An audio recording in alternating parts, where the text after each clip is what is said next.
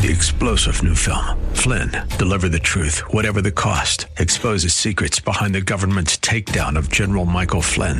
Flynn knew what the intel world had been up to. He ordered the first audit of the use of contractors. This set off alarm bells. He told the truth. He was the most dangerous person for Donald Trump to hire. They had to get rid of Flynn. Flynn, deliver the truth, whatever the cost. Available now. Watch it today. Go to salemnow.com. Salemnow.com.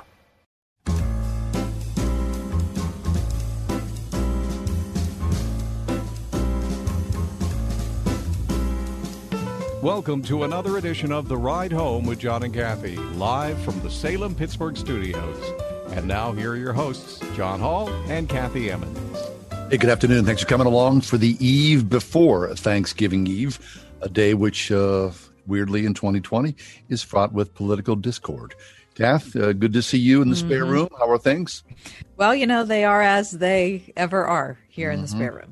Yes, you've been busy today mm-hmm. preparing some appetizers, have you not?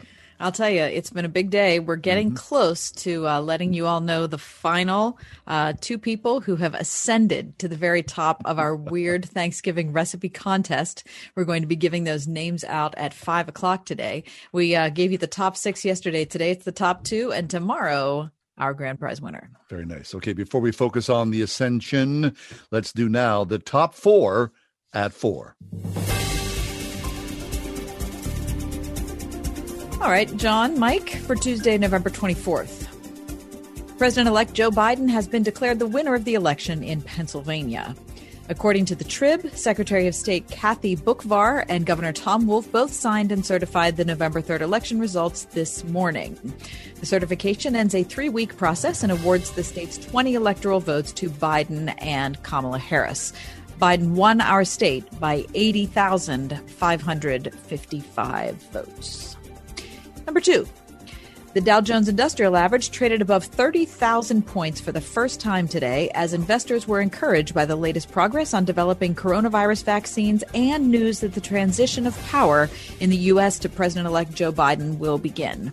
Traders were also apparently encouraged to see that Biden had selected Janet Yellen, a widely respected former Federal Reserve chair, as his Treasury Secretary. Number three, the Grammy nominations are out. And there apparently is some chatter about who's mentioned and who's left out. Mentioned are Beyonce, Jacob Collier, Black Pumas, Dua Lipa, Taylor Swift, and Coldplay, to name just a few. The Weeknd, though, left out. The Canadian man, not even mentioned. Also nominated, though, Pittsburgh metal band Code Orange and country duo Dan and Shay. A Beautiful Day in the Neighborhood, that terrific movie about Fred Rogers, was nominated for Best Compilation Soundtrack for Visual Media. And, quote, It's Such a Good Feeling, The Best of Mr. Rogers was nominated for Best Historical Album. Next year's Grammys will be January 31st in LA, hosted by Trevor Noah. Wait, The Weeknd is a guy? Yeah, The Weeknd's a guy. You didn't know that The Weeknd was a guy? I did not. Number four. According to the PG, former Steelers Alan Faneca and Hines Ward were named semifinalists for the Pro Football Hall of Fame today. They are among 25 semifinalists. The next step in the process will be trimming the list to 15 that'll be voted on. Faneca has been a semifinalist six times, Hines Ward five times. All of Steeler Nation, of course, looking forward to Thanksgiving Eve with the Baltimore Ravens as dinner guests or as dinner. And that is your top four at four. Very nice. So back to the Weeknd. um, yeah. A Canadian singer, but he goes by the Weeknd. Uh huh. You're not familiar with the Weeknd? I can't believe you don't know the Weeknd. I mean, it's I'm not sorry. like he, he's not new. No, I'm, I'm just sorry. Okay. I'm, I'm on the loop there. Really. Yeah. So I like the Weeknd a lot. Ladies and gentlemen, the Weeknd, and everybody knows the Weeknd. yeah. Weeknd. Mike, you like the Weeknd? Not in particular. That's not okay. my uh eh, not my taste of music. Fine. What's okay. what type of music is he? Rap. Yeah, kind of rap, R R and B ish. Okay. Uh, no, here I'm looking. Noted for his falsetto and eccentric music style. Mm-hmm. All right, The Weeknd. Yeah. Aren't no you glad you tuned into the ride home today, John? Yes, so you can find something. that out. Right there at the top four at four. Very nice. All right. Uh, uh, do you have any interest? So I, I would imagine again, because of COVID, that all awards shows will just be, you know, sort of stay at home. Yeah, that'll be really dull, won't it? It'll be super. I I, mean, like I love the Grammys because it's so weird, and you never know what the heck is going to happen. You know, they have like you know a Frank Sinatra impersonator doing you know a tribute to Sting with Metallica. I mean, it's just really weird compilations of people. Yeah. but it's you know better than doing a weird everybody from their home thing. Although maybe with the music that would be okay. Uh, probably so, right? Yeah. translate much better. yeah, like okay. remember how weird the Emmys were this year Yeah. with like that was super weird. Didn't make any sense. Okay, so wait, just give me an update. This is like sort of top four at four addendum. Um, what about the status of the Steelers and the Ravens on Thanksgiving evening? Is it a go? So, right. So what I hear is that you know two of their running backs uh, tested positive for COVID. The Ravens. on Monday uh, on the Raven. What did I say? Uh, you just yeah, you said Oh, two of okay. the- so for the Ravens on Monday, two of the running backs. Um, today there were some more people who tested positive, but they did not say whether they were players or staff or administration or whatever. They just closed the facility. Are they practicing? As of I don't. Yeah. Well, now now that I was about to say yeah, I'm not sure. Oh, I don't know. Yeah. no, which I guess they're not if the facility's closed. Right. So it's to our benefit then. It's a sh- it's a short weekend and they're not practicing and their players are hurt. It looks pretty good. Well, and especially they lost a really, you know, a heart wrenching game on Sunday Yeah. night that I enjoyed seeing very much. hmm Very nice. All right. Okay. How about I- speaking of a game I enjoyed very much? Did you guys watch? This is a terrible thing to say. See, I'm just not a nice person. I think do that's mean? what it comes down to. I was about to say how nice it was to watch Tom Brady lose last night at the end of the fourth Yes. quarter. Oh, I didn't see that. Oh, wasn't that good, Mike? Amen. it's always so fun to watch him lose. Oh gosh, sorry. I mean, he just he did not play well. He did not play well. How are they doing? Is AB uh, looking okay? Um, I didn't. You know what? I didn't see AB even make a reception, but I only turned it on at the very end. Okay. All right. Well, you know, it looks something to look forward to at least. I mean, truly, football in all this is like kind of the only bright spot, don't you think? It really is. I, I can't tell you how much my husband and I have enjoyed yeah, it that's how I feel. over the last two months. Holy Oh, smokes, yeah. All right, let's take, take a quick break. Come back. Uh, John Koessler is going to join us. He's going to talk about a few serious thoughts about God and laughter. Laughter straight ahead. The ride home with John and Kathy here on 101.5 Word FM. It's WORD. 101.5 WORD. Peace on earth. It's a nice sentiment, one that's mentioned a lot this time of year. But is it possible? This week on Through the Bible, Dr. J. Vernon McGee gives us the answer as we study the Old Testament book of Zechariah. So hop aboard the Bible bus as we continue our journey through the whole Word of God. Through the Bible this evening at 9 p.m. on 101.5 WORD. If you're an employer, a business owner, if you have 5 to 100 employees, listen up. The cost of doing business continues to skyrocket, strangling your HR department with more regulations, administrative duties, and liability than ever. I'm Kathy Emmons. Your health plan's a big part of that cost. Another year, another 10% rate hike, another $1,000 increase on your deductible, another hospital or doctor you can't go to because they're not in network. Isn't it time for a change? Stop the insanity. Call Marley Financial, the most innovative agency in the industry. Put an end to the annual increase. Give your employees a national network that all hospitals accept and reduce your monthly premiums by 20 to 30%. It doesn't matter when your renewal is, Marley can help today. Call 724 884 1496. Marley Financial 724 884 1496 or go to marleyfg.com.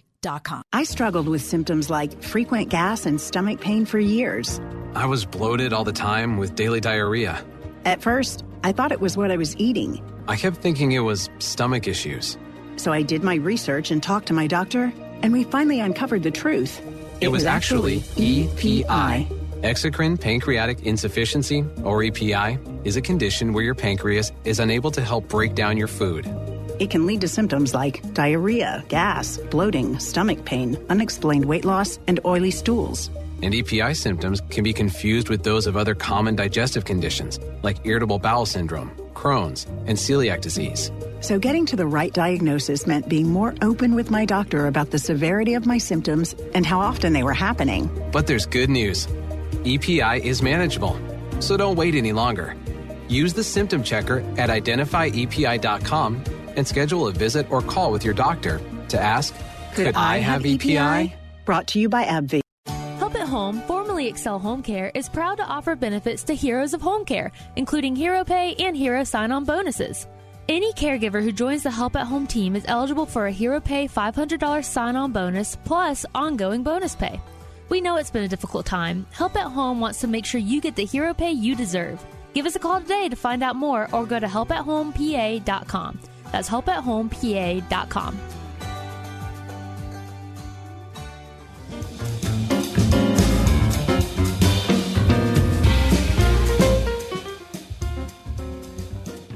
First guest today is John Koessler. John's a regular guest on our show, former chair and professor, Division of Applied Theology and Church Ministry at Moody Bible Institute. John, before you join us, I just want to read this opening paragraph, which I think resonates with anyone who has fallen in love and they see their spouse for the first time and they hear this. John Koessler says this, writes this. The first thing I noticed about my wife on the night we met was her smile. It unnerved me like a dare I've I have since seen it reappear in a thousand different facets. It never fails to charm me. She has a laugh to match, pure as the ringing of a church bell mm. and solid as iron. I have spent the 41 years we have been together trying to elect that sound. Mm-hmm. John, it's a great opening paragraph. I mean, to, to hear your spouse laugh or to make your spouse laugh, well, that's money in the bank, isn't it? Oh yeah, it's it's a primary occupation with me. yes, there's really no, there is really no sound that's quite as lovely to me. I agree. Yeah. Hmm. Okay, so then let's move forward and talk about thoughts about God and laughter because you know you start with your spouse and hearing that beautiful sound, that familiar sound, and then you move on to babies. Tell us that. Yeah. Mm-hmm.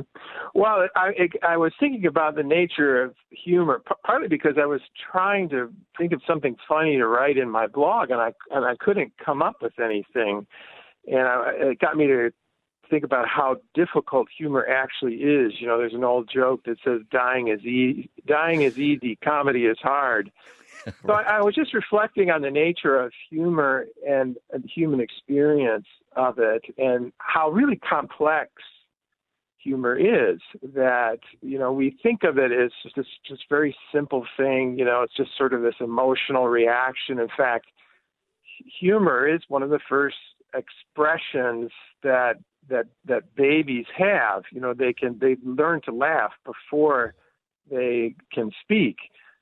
But it's it's not it isn't even actually learned. They just you know they just kind of do it. And so, uh, you know, I, I got to thinking about laughter as it's it's really it's is it it's its own kind of language, and it's a very subtle language. There are so many different reasons that we laugh, and we use it as a signal, we use it as a response, we use it as a way of communicating certain things. We we ex- do it just for the pleasure of it. So then I, I began to wonder then about what that means for God, and does God have a capacity for humor because it's really not the first thing I think about when I think about God. You know, I, I don't really think about his laughter. I'm more likely to think about his glory or his holiness or, you know, something else.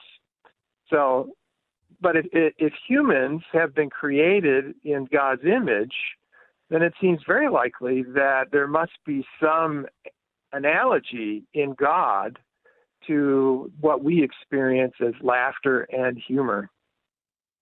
Mm.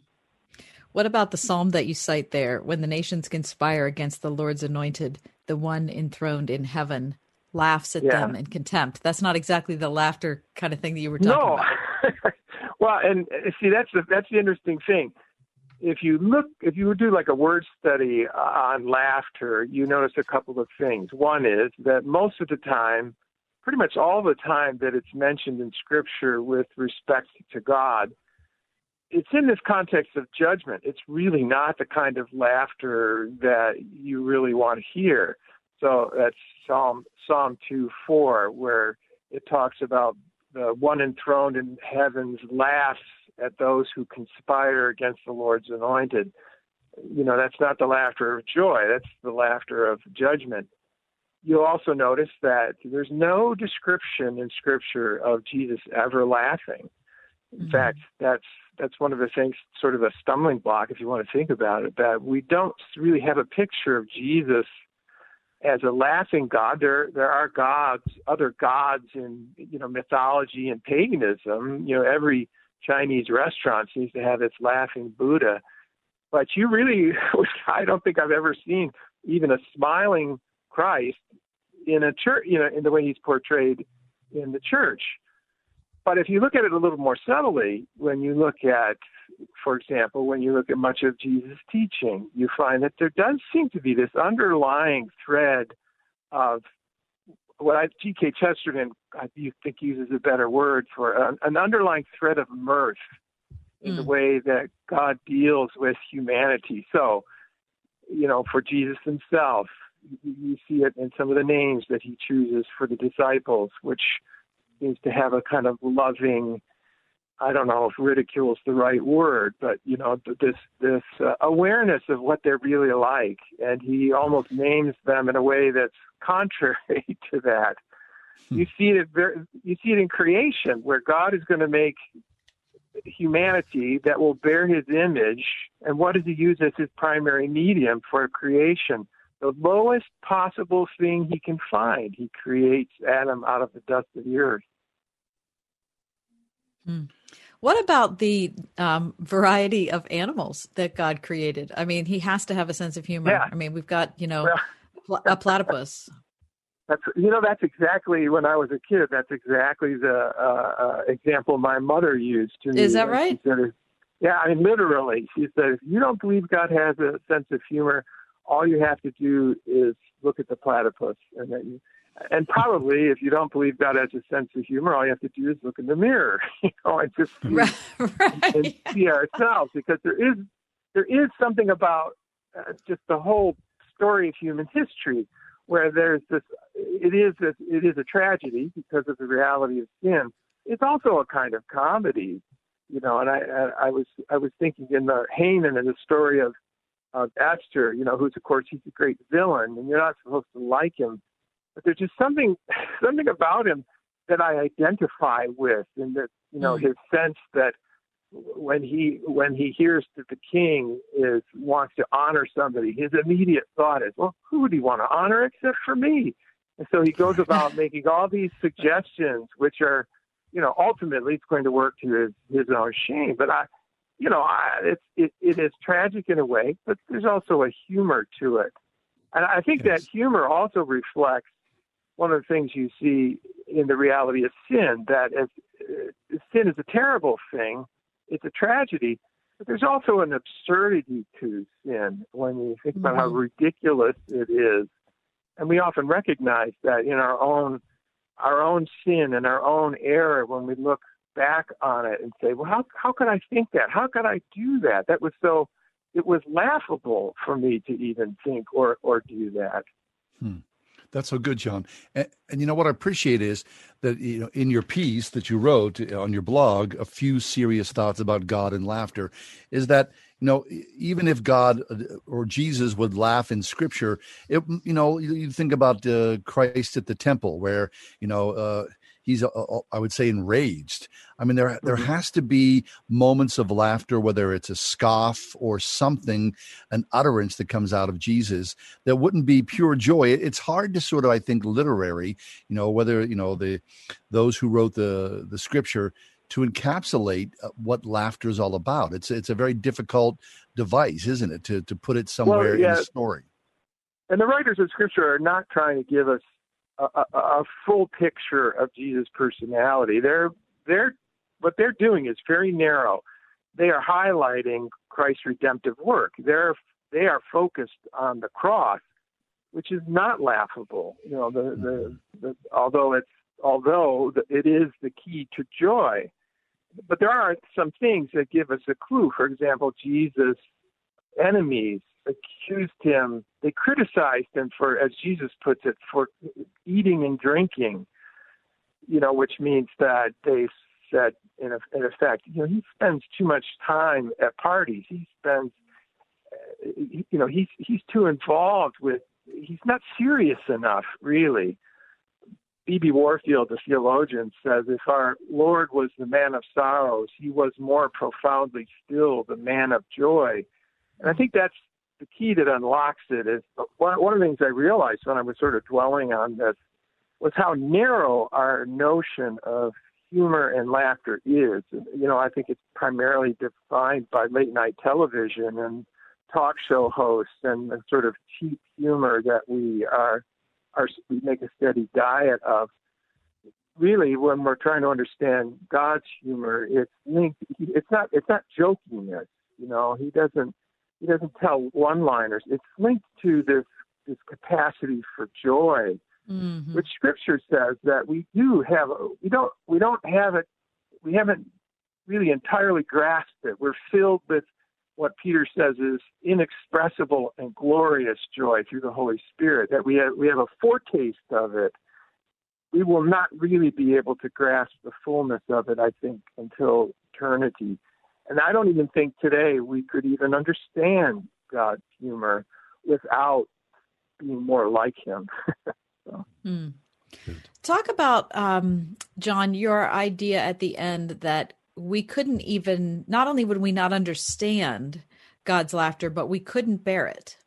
Yeah, I was uh, as I was trying to sort this out, I was thinking of something that C.S. Lewis wrote about in his book, The Great Divorce, which is the story of an imagined bus trip to heaven. And one of the things that Lewis does, it's one of my favorite books of his, is mm-hmm. he's working by way of analogy. So he uses all of these earthly analogies to help us understand hev- heavenly realities. And at the very end of the book, it's the main character who is really Lewis himself. He's there as the dawn begins to break, and he's terrified by it. In fact, the phrase he uses that as the light of dawn, like solid blocks, intolerable of solid edge and weight, fell upon him. And, and the idea is that he was not solid enough because because in the story he's still in his he's, he's still in an untransformed mode, un you know, un fully redeemed. He's he's still, as he puts it, he's a ghost. So that I, I think that that's true in general. That all of the heavenly realities, and particularly those that reflect the nature of God, in order to in order to even endure the presence of God, we need to be transformed to be mm-hmm. like him. That's you know that's the work of redemption. I think that must be true also for God's humor. That before we could, not only can we not grasp it, we couldn't endure it without being more like Him. This this work of redemption to be transformed into the image of Christ, so that we can see the world, we can see ourselves, we can see redemption, we can see in the way God sees it. That's good. John Koessler, a few serious thoughts about God and laughter. I mean, uh, if you're the uh, the Lord of the universe, you don't necessarily have to be Henny Youngman at the same time, do you? right, exactly. Well, and that's again, that's our problem. You know, I think our our notion of whatever that is, that spark of joy, that spark of laughter, is is so narrow and and I think in many ways starved, you know, because we we kind of, which is the interesting thing also about laughter is that, you know, there are things that I laugh at that I know I really shouldn't laugh at, right. you know, that they, you know, that it, it, can, it is also affected by my sinful nature, that it can be distorted, it can be twisted and, and perverted. But, but that's true of all, you know, all perversions at their heart have a root of something that is righteous, that's good, that, that you know, perversion is a distortion of God's goodness and, and the goodness of his creation. And I think laughter is the same way. That's good. John That's Koessler. really good. Hey, John, uh, before you leave us, uh, talk to us for a second about uh, Thanksgiving in the era of COVID. Um, I, I know that you've recently uh, relocated. So, what does uh, this Thanksgiving look like for you and, and your wife? Well, for for us, we're just going to be spending it together. I'll I'll try to make her laugh, and uh, we'll probably watch you know our our favorite holiday movies. Uh, You know, I think it it differs for different people. I know some people who are going to be spending together with family, and some people who don't feel uh, uh, that they can do that because of the way COVID is spiking. I think everybody has to be, you know, they, they have to be persuaded by their own conscience and I think in this age, not only of COVID, but of uh, you know of severe criticism of one another because of the way we are responding to it. I, I think we just we need to be patient with each other and do the thing that that makes you feel safe and give grace to those who are doing something else. Yeah, I'm into that. I'll take that, John. John, happy Thanksgiving to you. It's always a pleasure. We're grateful for your monthly visit with us. Well, I'm grateful for you guys too. Thanks for coming. Thank you. Dr. To John Koessler. You can find him online, John Koessler, where he has a blog which he updates and writes uh, often. His latest book is called Dangerous Virtues How to Follow Jesus When Evil Masquerades as Good. Dr. John Koessler. Take a break, come back. Uh, we're going to talk about. Um, This Penn is Mac? Kathy Emmons. John and I are grateful for the encouragement we have from all of our advertisers and especially our friends at Grove City College. Thanks to everyone at Grove City for supporting the ride home. Ugh, my feet are so cold. I thought I heard someone's teeth chattering over here. Your feet are cold because you're wearing just ordinary socks. You should try what I'm wearing heat holders. They're the warmest socks out there. How do they work? Do I need to put something in them? No, no batteries, wires, or anything. Hold on, here, I have an extra pair. Try these. Oh, so soft to the touch. The inside is cozy. Wow, yeah, these are warm. I got some for my husband. He works in construction and he loves them. Heat holders socks are the warmest socks around. Independent lab tests prove it. We use a proprietary three stage process cashmere like advanced insulating yarn, a long loop thermal pile brushed on the inside, keeping your feet warm, comfortable, and dry, making heat holders the softest, warmest, most comfortable socks guaranteed. Heat holders will pamper your feet. Get a special Black Friday and Cyber Monday deal and save 25% by using the code COMFORT25 at heatholders.com through Cyber Monday and receive free shipping with your purchase of $25 or more. Use code COMFORT25 at heatholders.com today. Hi, this is Tunch Ilkin on behalf of Light of Life Rescue Mission. Thanksgiving has great meaning for the entire team at the mission, and it reaches far beyond a few football games and eating too much turkey. We're thankful for you, the caring Pittsburgh community, and the generous ways you continue to reach out and help us touch the lives of those in need. Today, I'm asking you to join our team to help us share the priceless gift of hope by visiting lightoflife.org and donating generously today. Hey, are you guys open? Yeah, yeah, we are. Come on in. As businesses reopen across the nation, is your business prepared for what comes next? Salem Surround can help. COVID 19 brought America's thriving economy to a screeching halt. But now, local businesses are getting back to normal. Are you ready for the return to business and all that pent up consumer demand? Contact Salem Surround. Learn more by logging on to surroundpittsburgh.com. Surroundpittsburgh.com, connecting you with new customers. My son Aiden has asthma. Secondhand smoke has triggered his asthma so badly, he ended up in the emergency room and spent multiple nights in intensive care. Now he's on a whole bunch of medications. My tip to you is don't be shy about telling people not to smoke around your kids. Half of U.S. kids are exposed to secondhand smoke. If you or someone you know wants help, call 1 800 QUIT NOW. A message from the U.S. Department of Health and Human Services and CDC. Got issues with youth or high school sports? Positive Coaching Alliance can help. PCA, a national nonprofit, offers more than a thousand free online resources for youth and high school sports coaches, parents, students, and administrators. Visit PCADevZone.org. We are everywhere on your radio at 101.5 WORD FM Pittsburgh, at wordfm.com, the Word FM mobile app, iHeart, TuneIn, and at radio.com.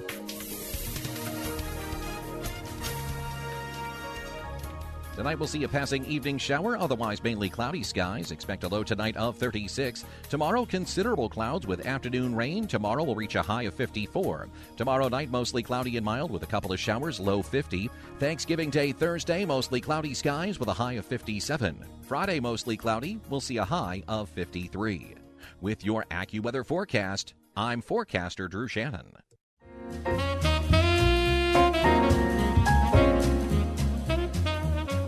Every two weeks, without fail, I do my grocery shopping down in the Strip District. Now, if you've never been to the Strip, first off, I want to encourage you to go. It's just such a wonderful treasure that we have in Pittsburgh. Um, but if you do go to the Strip, you know what I mean, that it's full of characters. I think that's what keeps me going back. I mean, I started going to the Strip when I was a little kid with my dad. And um, so it's just been, I don't know, it's been a part of my life ever since. But when I became an adult and started shopping for myself, you know, doing, you know, and deciding, I don't know how many years ago it was that I was going to try to do the bulk of my grocery shopping there um, as opposed to at a supermarket, I think it was because of the. the crazy characters who own the shops or run the shops. I mean, it's just, it's, there's something different when you walk into the Korean market than when you walk into Penn Mac than when you walk into Wholey's. I mean, it's just really different ecosystems that right. somehow have learned to coexist. It's not like going to Giant Avenue. Eagle. Right. It is not like going to a supermarket. Anyway, uh, I was really happy to see an article in the PG. They're doing a series. Um, what's it called here? The series is called neighbors. 19 Neighbors um, and just about people who are you know helping out and doing unusual things during the coronavirus pandemic. And this article focused on Carl Carlo Dozzi or Dozy. I'm not sure which because I've never called him by his last name, but um, he is the man who stands at the door at Penn Mac and gives you what for if you don't submit to his whatever his thing is. So it's funny like, you bring this up because I've gotten what for from Carl. You have? Yes. What were you mm-hmm. misbehaving at Penn Mac? Well, not really. I mean, okay, so uh, now I think everyone's attuned to this, right? When you walk into a retail establishment now, generally there's someone there who's making sure you're masked up. Right. right. And so I walked in, and of course, Penn Mac is you know a massive crowd of people. And I walked in one day with my wife and two two kids, and people around me. I walked right by this guy, and you know all of a sudden I heard, hey, hey. And like, you know, someone was yelling. And then my wife was behind me going, John, come back, come back. And the guy was like, You walked right by me. Hold your hands out, please. And he pulls out a little spray bottle and is spritzing me with, you know, and I'm like, I'm so sorry. I didn't realize you were here. He was busy taking care of somebody else. And I was going to go get in line for my meats and cheese. I love him so much. Listen, he has take he, he, was tasked by David Sunseri, who's the owner, who called him in March and said he needed somebody who would check that people wore their masks. He said, and I'm reading from the PG here, he wanted someone who had an attitude and who spoke Italian. I speak Italian fluently. I know the product, I know the people, I love dealing with people, and I like seeing them happy it's been terrific. So he's been the guy at the door who's done what he did to John, which is, hey, give me your hand. I'm, I'm going to squirt hand sanitizer on there. Or you you need to wear a mask, or you don't you don't whatever it is. He does. Yeah. I mean, at the beginning, you could only shop in there if you wore gloves, and he would put your gloves on for you because if you if you do the hand sanitizer first, then the gloves don't fit. You no. can't get them on. You know, he'd get them on for me. Anyway. Yes he is a lovely presence, but he's not messing around. Okay? He's a very kind but very imposing figure. Yes, he is. Yes, he he's taking his job seriously, mm-hmm. and I think he's just done a wonderful job. I talk to him every time I'm down there. Um, but what I didn't know was anything about the man. So the article says that he's a retired construction salesman. He's an army vet. He's an opera buff. He's a devout Catholic. He's a staunch conservative He's a grandfather of nine with the 10th on the way, and he's 78 years old. Fabulous. I mean, he's done such a great job. He said, um, this is again back to the PG article. He said, In the beginning, everybody fought this. They didn't believe it was real. I said, Listen, there's too much happening in the world for it not to be real. It's affecting the whole world. And you know, it's made enemies out of relatives and neighbors and friends.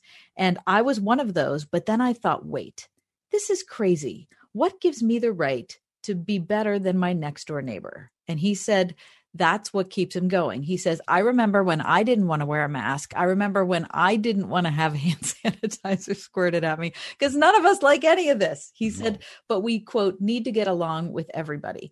It doesn't matter who you are, your culture, your religion. Penn Mac is a melting pot. It's been here for a hundred years. The people that come in, I can respect everybody's opinion. I don't have to agree with you to be your friend. Very nice. I mean, say what you will.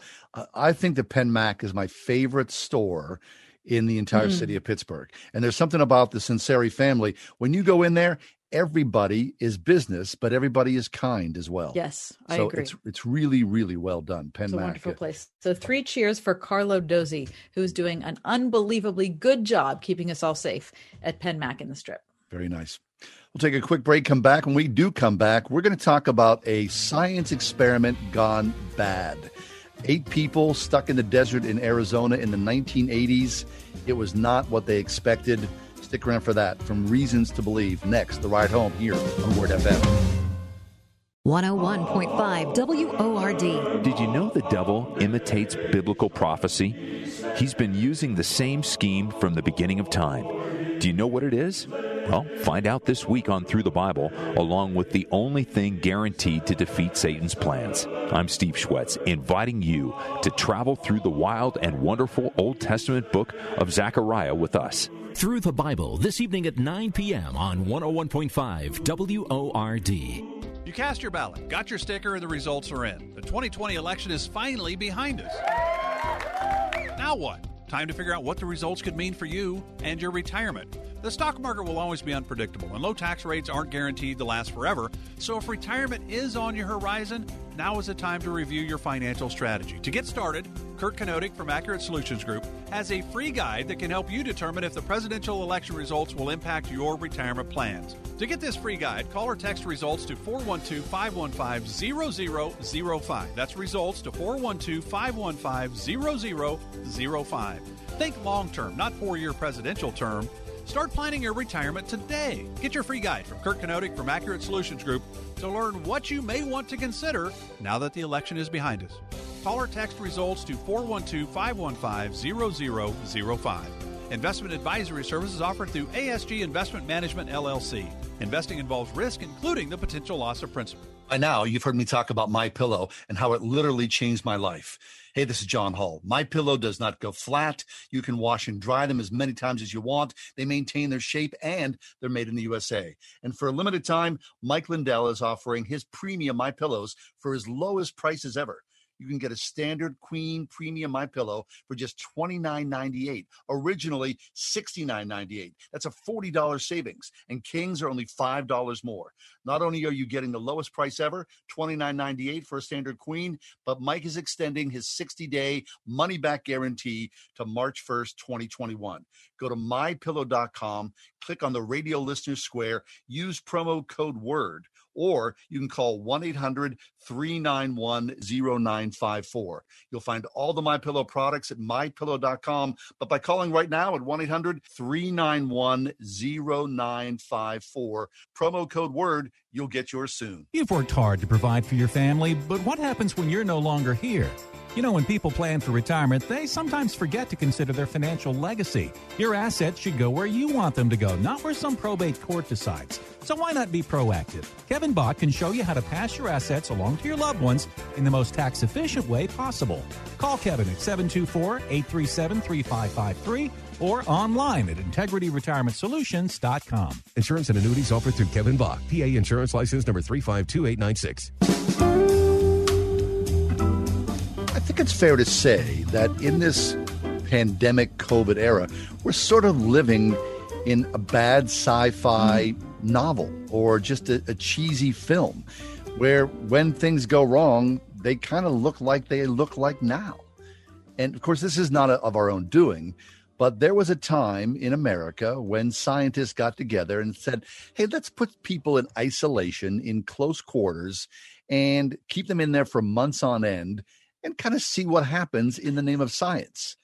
Well, just like pandemic is not going well, I guarantee you, guarantee you that biosphere did not go well as uh, as either. Jeff Zweerink is with us. Jeff's an astrophysicist, a research scholar at Reasons to Believe. His writings speaking, encouraging people to consider the connection between Scripture's truth and scientific evidence. Jeff's also the author of Is There Life Out There? But here to talk to us about a science experiment, kind of forgotten, but it sort of brings up where we are right now. Uh, Jeff, welcome back to the show. How are you today? Hi, I'm doing well. It's good to be here today. Thank you. Jeff, this is the wackiest story. And I didn't know anything about this until recently. So tell us about Biosphere 2.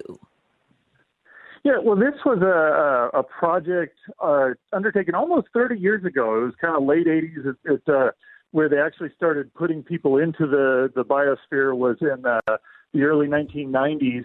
And the idea was to see if they could build – an environment which was closed from the outside world that could sustain a group of people. And so this is about a three and a half or a little bit over three acres worth of land that was covered. Uh, yeah, so it's kind of like three three uh, football fields that are all, uh, you know, three things that are 100 meters or 100, uh, 100 yards long, 100 yards wide. It's about three of those put together. Um, and it was, uh, you know, down in Arizona, but it was designed to see if we could, it could support eight people for two years without any external intervention.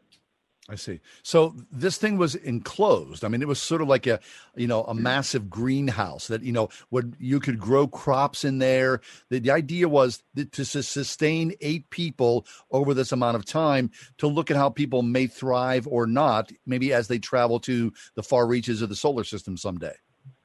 Yeah, that, that's exactly right. The intent was to see could we build something that would allow us to travel out into space and go to another planet. I mean, uh, you know, if you talk about the closest star to our solar system, it's four light years away. You know, you travel at 10% the speed of light, you got 40 years where you're out there going through space. And so, uh, can, you know, you got to talk about can you rep- or can you grow food? Can you take care of things? Can you transport animals? All of that. That's what this was designed to do. And in fact, what they, they, they built it so well that there was less than 10% leakage of air out of the environment every year. And, and that was kind of interesting because what they found is that over time, the actual the oxygen levels in the environment uh, went down. So it was a very well engineered system uh, to see whether we could do this. And, and it gave us some interesting results, some very good and some that really kind of illuminated that this is a lot harder endeavor than we thought they, than we thought it was. Right. Okay. So so this was the brainchild of John P. Allen. You know, a uh, I don't know, a man with with far-reaching abilities and interests and curiosities. Um, Harvard graduate, metallurgist, union organizer, beat poet, and a traveler studying indigenous cultures. Why did he decide this was what he wanted to pursue? Well, I think he's, uh, you know, he's also given a lot of money to build telescopes. There's there's the Allen Array, which is named after him.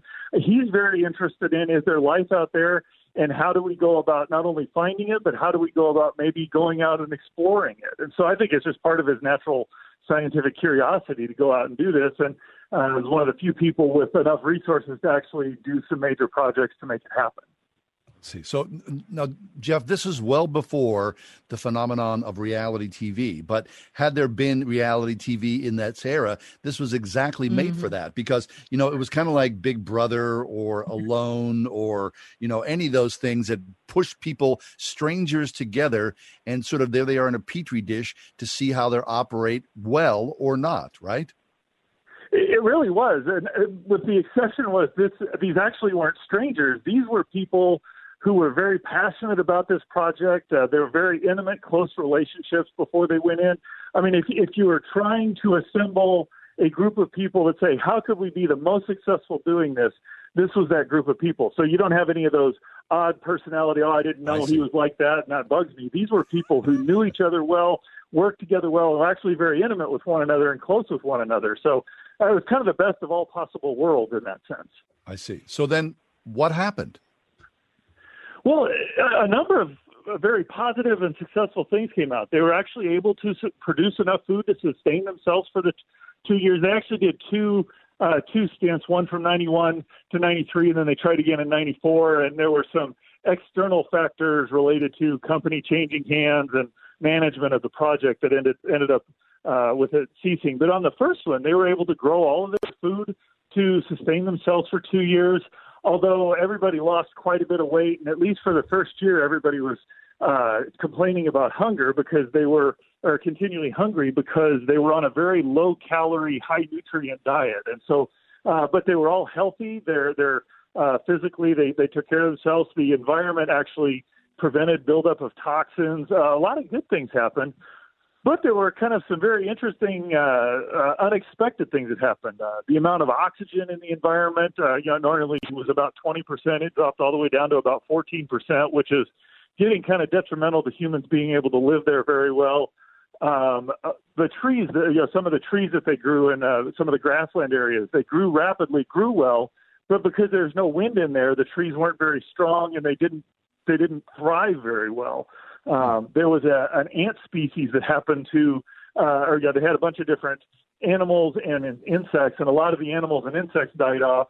In part, the insects did because there was a an invasive ant species or a, an unexpected ant species that was invasive and actually kind of took over everything. And so there was a lot of interesting things in the in, in the environment where, yeah, a lot of things worked. It showed that in principle it could be done, but there's a lot of things you got to get right that could destroy it, especially on a longer term mission, which doesn't have support from outside the dome.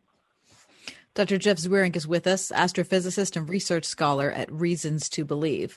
All right, the, I think the thing I thought was the weirdest, and there was a lot of weird things about this story, is that the fact is that the people that were inside were kind of like zoo animals to tourists who went up to the windows and got to like watch them live their like parallel reality in there.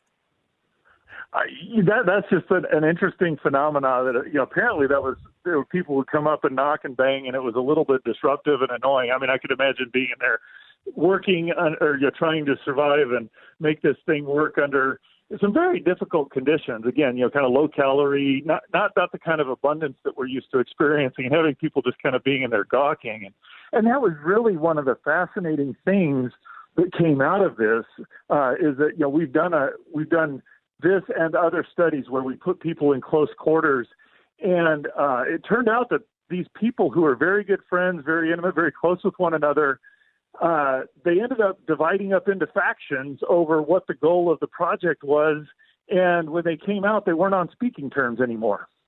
Mm-hmm. So, mor- so morale was bad, and the relationship suffered. Yes, it did. And you know, the the comment about this is that kind of their they recognize that if they didn't work at keeping the biosphere working, they would they would not survive, or you know, the, the experiment would have to be would be a failure. So they actually ended up did working, and they they made it all the way through the project. But very often, these sorts of factions and things lead to sabotage and and other very detrimental things where you know I'm I, I want my part to work, not yours, and so I'm going to be detrimental or sabotage what you're doing. So even though that didn't happen here, normally that does happen. And so it just kind of highlights that uh, it, human personal relationships are very hard, especially even in the best of circumstances. It's very hard to make them work well. And and it's even more pressing in a, in a situation like this. Or imagine if you're out trying to travel to another star, you don't have a well, I'm just going to quit and go home. You got to work, or people right. are going to die type thing. Right. Okay. So Jeff, then as a person of faith, this appeals to you. This was of interest to you. Why? Was there any theological thread in there that you draw? Well, it, it did strike me as interesting because here we, we chose, they, the, these people were chosen because they had a passion for the project. You couldn't have chosen a group of people uh, in, in that scenario that were better suited for this. And yet at the end of the day, they were not able to navigate those interpersonal problems. And I'm not going to say Christians have just got this all solved or anything, but ultimately, Christianity does provide the foundation for what it takes to make a project like that work. Because hmm. in Christianity, your worth isn't determined by whether your goal gets met or not. Your worth isn't determined by whether you're the master or whether you're the servant. Your worth is determined by are you who are you in God's image or are you created in God's image? And the answer is yes. And uh, He's created you for a purpose. And so uh, there, there's just there was this argument and fighting over how do we do and who's in charge and who gets to decide, and none of that worked well. Whereas in a Christian or in a Christian worldview, if we live as Christians, well, that actually does work because everybody's there doing what God has put them there to do, and ultimately recognizing that even if something goes wrong, the person who made the decision isn't the ultimate one who gives account. Ultimately, God's going to take care of all of that. And so there, there's a hope that comes with Christianity that, that just doesn't there if if this material world is all there is. So I think it really does highlight that Christianity is a good way to look at things. It's the right way to look at things. Very good. So, Jeff, the, the physical structure of Biosphere 2, um, does that still exist in any form? Uh, yeah, it's actually an ongoing uh, science experiment. They've kind of changed it instead of having it to, uh, they, they use it to uh, change carbon dioxide levels in the environment to see how that affects plants. So it's an ongoing science experiment. It doesn't, it's not used in the way it was originally built for this. Let's keep people enclosed. Let's keep things enclosed and see how it works. But yeah, there's a lot of good research that comes out of this. So, uh, you know, even though it didn't produce its original goal of let's make an environment that shows that we can get out to another planet. So there's a very, really good, re- re- uh, excuse me, there is very good science that has come out of this, and, and it's helped us learn a lot. How about that a couple of the members uh, from the original cast, so to speak, um, still live together? That I don't know the answer. I haven't, I haven't been able to track that down. Uh, you know, yeah, I, I did. You know, I, I looked at I looked into that today. Um, several of them live together, including Mr. Allen, who's in his 90s, and another one of the originals, um, a woman by the name. Her last name is Lee. Um, and they uh, live together, like in a commune. Uh, well, they it, they still live together on Synergia Ranch. Hmm. Yeah, which is and, which is two, part the, of the, the part of the yeah yeah, two of the pe- these two people I'm talking about, Nelson and Allen, um, they said that um, it was the best time of their lives. Interesting. All right, good. Yeah. All right, Jeff. I mean, other, I mean, other than other than the fighting and the starving, I mean, it was great. Right. Yeah. And and coming out not being on speaking terms, yeah, that, I find that interesting, and that, you know, maybe that's maybe that's kind of you know, as Christians, we can go through very difficult, trying times, and you look back and say, "Oh, that really helped me grow," and I look on that fondly. But there, there is a disconnect between the "I couldn't stand you" and "I can't even talk to you" to now uh, that was the best time of my life. There's interesting. Jeff Zweerink from Reasons to Believe.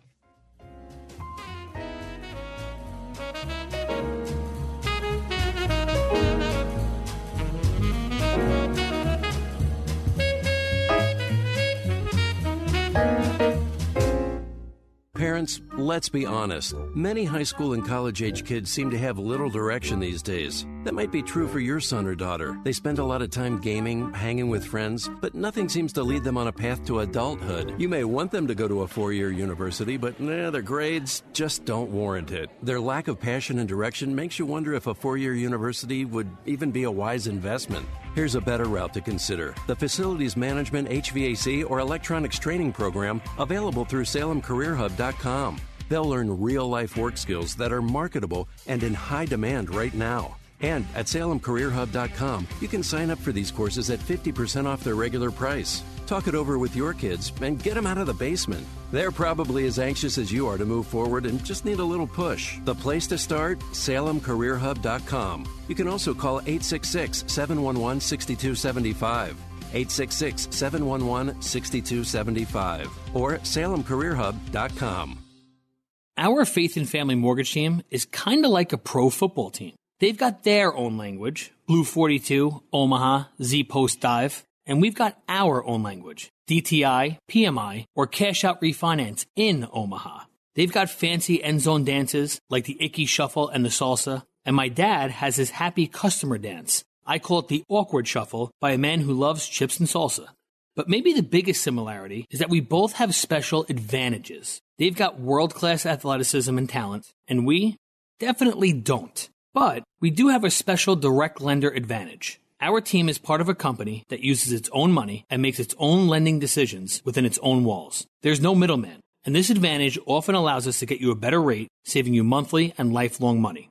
Come get a mortgage touchdown at United Faith Mortgage. We pay your appraisal fees up to $500. That's out of pocket money. United Mortgage Corp, Melville, New York. MLS number 1330. Department of Banking. Mortgage Lender License number 22672. If you were lied to when buying a timeshare and want out, you need my help. Hi, I'm Chuck McDowell, CEO and founder of Wesley Financial Group. Ten years ago, I started the timeshare cancellation industry by exposing the ugly truth about timeshare and giving folks the straight facts. I've been fighting the timeshare giants ever since, so no one knows this industry better than me and my team. Today we have 383 employees and have saved our clients an average of $65,000 in lifetime payments. Imagine putting those timeshare dollars back in your pocket. If you were told at a timeshare presentation that this was available today and today only, that timeshare was a great investment or your maintenance fees will never go up, call my office now. I guarantee if we take you as a client, we will cancel your timeshare or you'll pay nothing. Call now for your free information kit. 800 881 4242. 800 881 4242. 800 881 4242. Thanksgiving holiday always brings out great stories of generosity. Here's one about a guy named Rob Adams, who is a successful real estate in Utah. And he tells a story that when he was a little boy, about 11 years old, his dad lost his job and they stayed in the back of a pickup truck for the better part of a year. They had enough money to spend a night in a motel room one night a week and and they joined a church and somebody in their church said hey we're going away for christmas so you can stay at our place for two full weeks while we go away for christmas. They walked into this house on christmas eve and the whole place was lit up for them. Christmas Aw. tree all these presents refrigerator full of, of, of great food he says, you know, when I was an 11 year old boy, I cried. And he said, I vowed right then and there that if I ever made anything with my life, I would pay it forward like these people have done for me. So he started this thing after he started making money called Thanksgiving Heroes. And every year he delivers 50 pound boxes to 2,500 people Wow. in Utah. It's Wow. expanded right now to Dallas, Denver, and Cleveland. And it's helping people who are just on having hard times. So paying it forward on Thanksgiving. Wow.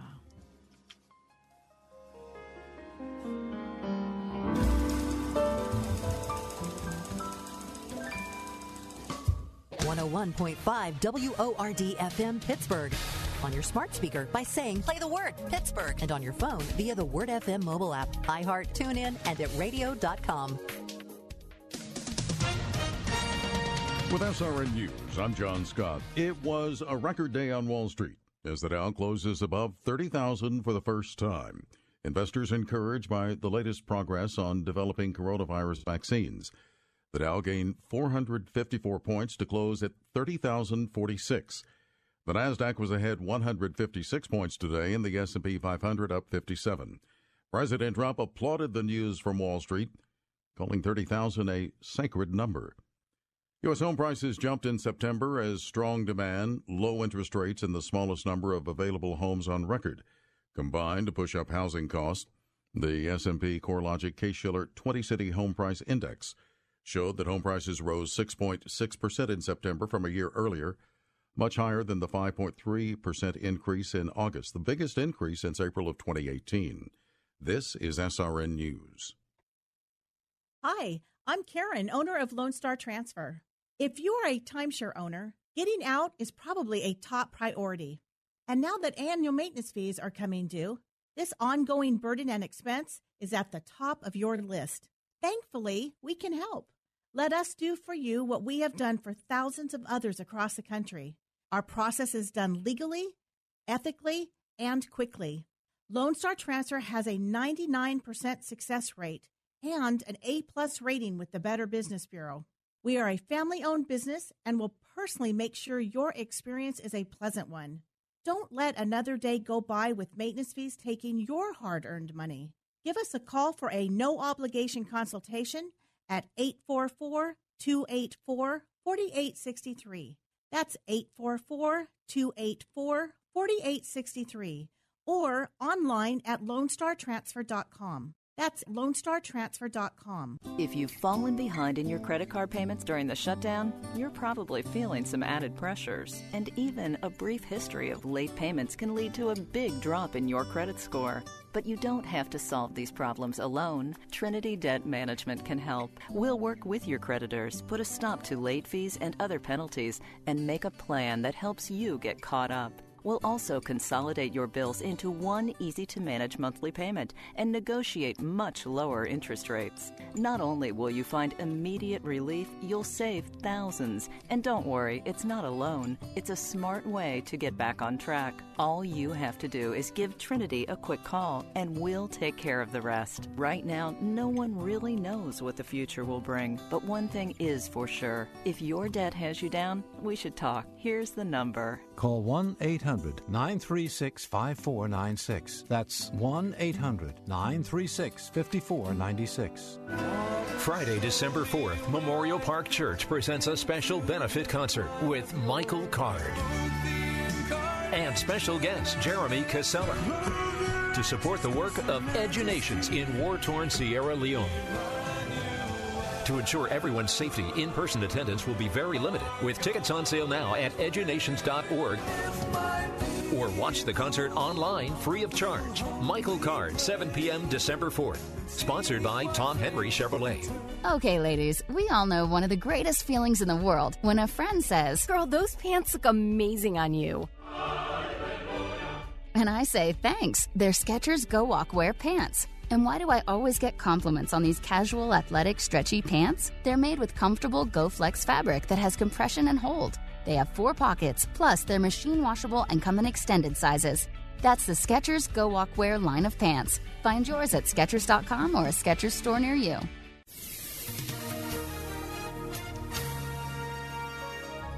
Tonight we'll see a passing evening shower, otherwise mainly cloudy skies. Expect a low tonight of 36. Tomorrow, considerable clouds with afternoon rain. Tomorrow will reach a high of 54.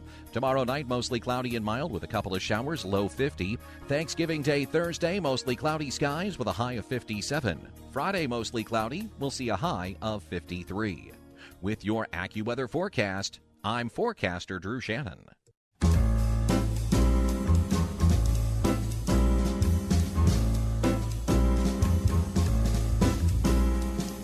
Welcome to another edition of The Ride Home with John and Kathy, live from the Salem Pittsburgh studios. And now, here are your hosts, John Hall and Kathy Emmons. Hey, good afternoon. Greetings. It's a little chilly out there right now, isn't it? I got the uh, furnace cranked. First time I think this year the furnace is uh, working at full efficiency. And uh, Kath, in, in your neck of the woods, are you feeling a little, uh, a little feeling the chill as well? Well, you know, I started uh, standing during doing the show a couple weeks Yeah. ago. Well, no, many- yeah, so maybe a week ago. Yeah. Um, and I have this like boogie board type of thing that Yeah. I, you know, move back and forth on. Mm-hmm. It's supposed to be, you know, good for your core and good for circulation, that sort of thing. I don't get cold doing the show anymore. Hey, because you're standing up and you're, and Yeah. you're moving a little bit And moving side around side. really interesting. I, I did, would not have expected that. All right, good. I guess there's some. It's also a little bit of a pain. What do you mean? Like Well, it's, just, it's annoying because I want to sit down. Right. Okay. So, okay. So this is a weird thing. So, like a lot of people, you know, working at home or even in the office, the stand up desk, right, which has become a Right. thing, but you've taken it to a whole other level you've got a stand up desk on a boogie board. So you're kind of, what about? Like, what about your writing? You, has your penmanship suffered? It's horrible. It's um, yeah. atrocious. You cannot write when you're doing and maybe if my desk height was higher, I could, but I cannot write well. Well, that's an I mean, awful lot to ask. Really I mean, terrible. You're doing a two-hour talk show, and you're sitting on a boogie board. I mean, it's kind of like a seal, you know, juggling balls with their nose. It is, but this is what happens when you're in COVID quarantine. I mean, I did today was the first day, John. I left my house in two weeks. Wow. Two weeks because my daughter had COVID, and you know, I we needed to make sure that my husband and I didn't, so we had a two week quarantine. And I was uh, listen, I was ready to come up with any possible activity I plan I could do. Isn't the world Oh grand when you get out finally after quarantine? I was so excited to go to the grocery store today. I, you didn't even know myself. Yeah, the cornucopia that lies before you is like, oh, what, what what used to be mundane is now a miracle. Right. Hey, speaking of cornucopia, Yes. and very good. Five points for the Thanksgiving word. Uh, it's time for us to announce our top two finalists for our weird Thanksgiving recipe contest for 2020. All right. Well, let, let's have a little sidebar because when we first uh, birthed this idea, we were not calling it Weird Thanksgiving. We were calling it Would You Eat That? Right. Because now the weird Thanksgiving, which is sort of like a misnomer because we don't want to like mock someone's culinary family delights. We were just interested in unusual food that appears on the Thanksgiving table annually. Well, let But me say, a little weird. let me say that one of our contestants, in fact, John, One of the two finalists says that her dish she specifically makes at Thanksgiving, quote, because it's weird. Okay. All right. Well, uh, having seen these two finalists, I clearly know which one she's referencing. The two finalists for the 2020 Weird Thanksgiving Recipe Contest for the Ride Home are Stacy Riggle Al Sabah with her Bagna Cauda recipe and Bonnie Antonucci with her corned beef jello salad. Say no more, Bonnie. Congratulations to both of you. Now, here's the thing you're both going to win something.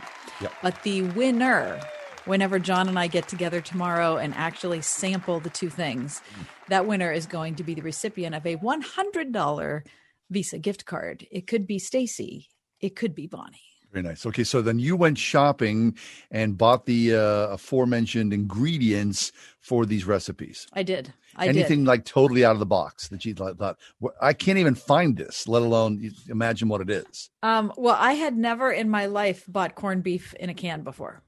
Oh, I'd never bought that. And so my daughter was grocery shopping for me because I was still in quarantine yeah. and couldn't go to the store. And uh, she said, Where would I find that? You know, in the grocery store. And I couldn't figure Well, isn't it like in like the tuna? Like so like then I was like, okay, so like where would canned meats be? And it did end up being by the tuna. like Underwood, deviled ham, that kind of stuff, right? right, like spam. Right. What? So yeah, yeah, yeah.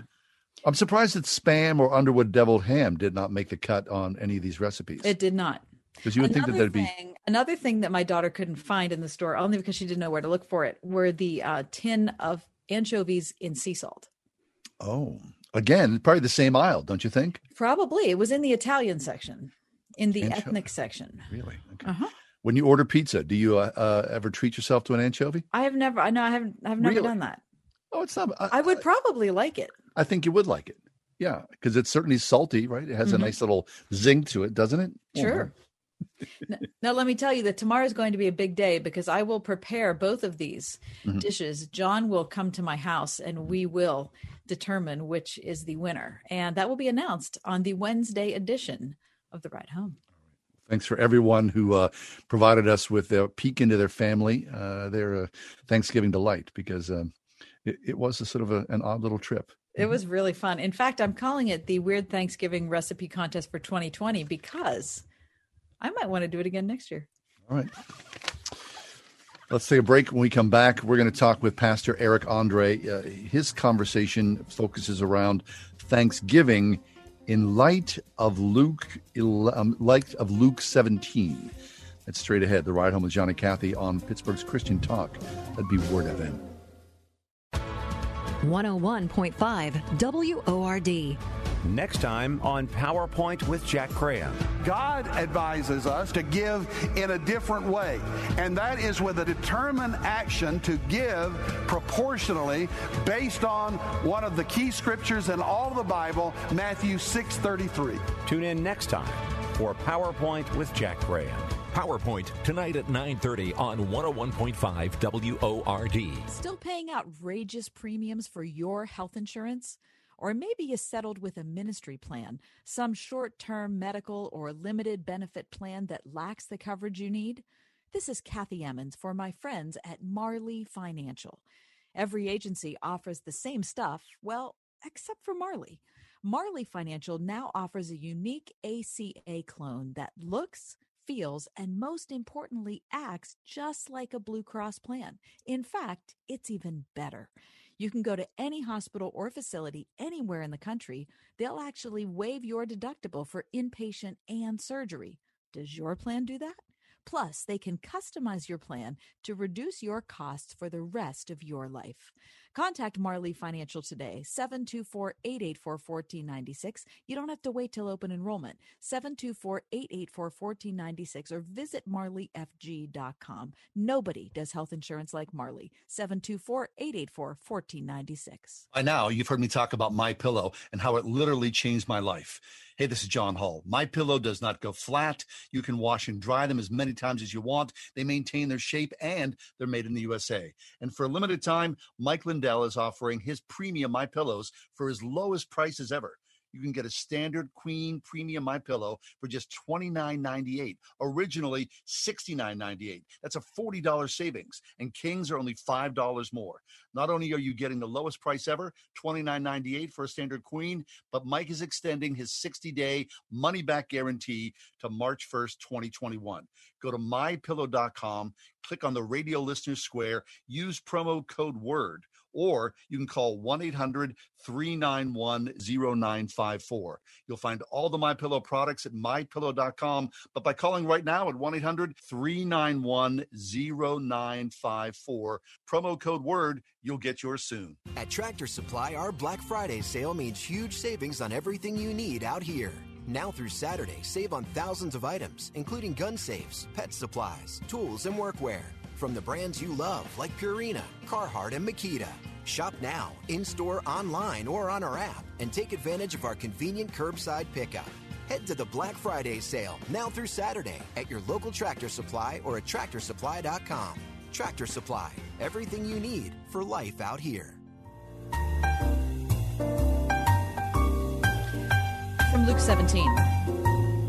Now, on his way to Jerusalem, Jesus traveled along the border between Samaria and Galilee.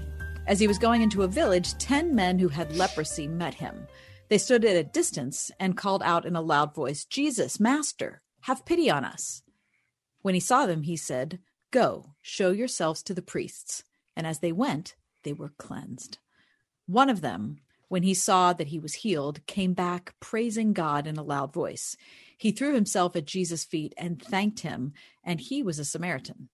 Jesus asked, Were not all ten cleansed? Where are the other nine? Was no one found to return and give praise to God except this foreigner? Then he said to him, Rise and go. Your faith has made you well. Pastor Eric Andrae is back with us. Pastor Andrae is a regular guest on our show. He is the campus chaplain, Lutheran Student Fellowship of Pittsburgh, also at First Trinity Church in the North Oakland neighborhood here in the city of Pittsburgh. Pastor, welcome back. It's a fascinating story to see all this healing taking place and the lack of gratitude. Yeah, yeah, yeah, John and Kathy, good to be with you. And yeah, it's very uh, appropriate text as we head into Thanksgiving here in just a couple days, and uh, and we see, you know, about a, you're not supposed to tithe on gratitude, right? But only one of ten return to give thanks.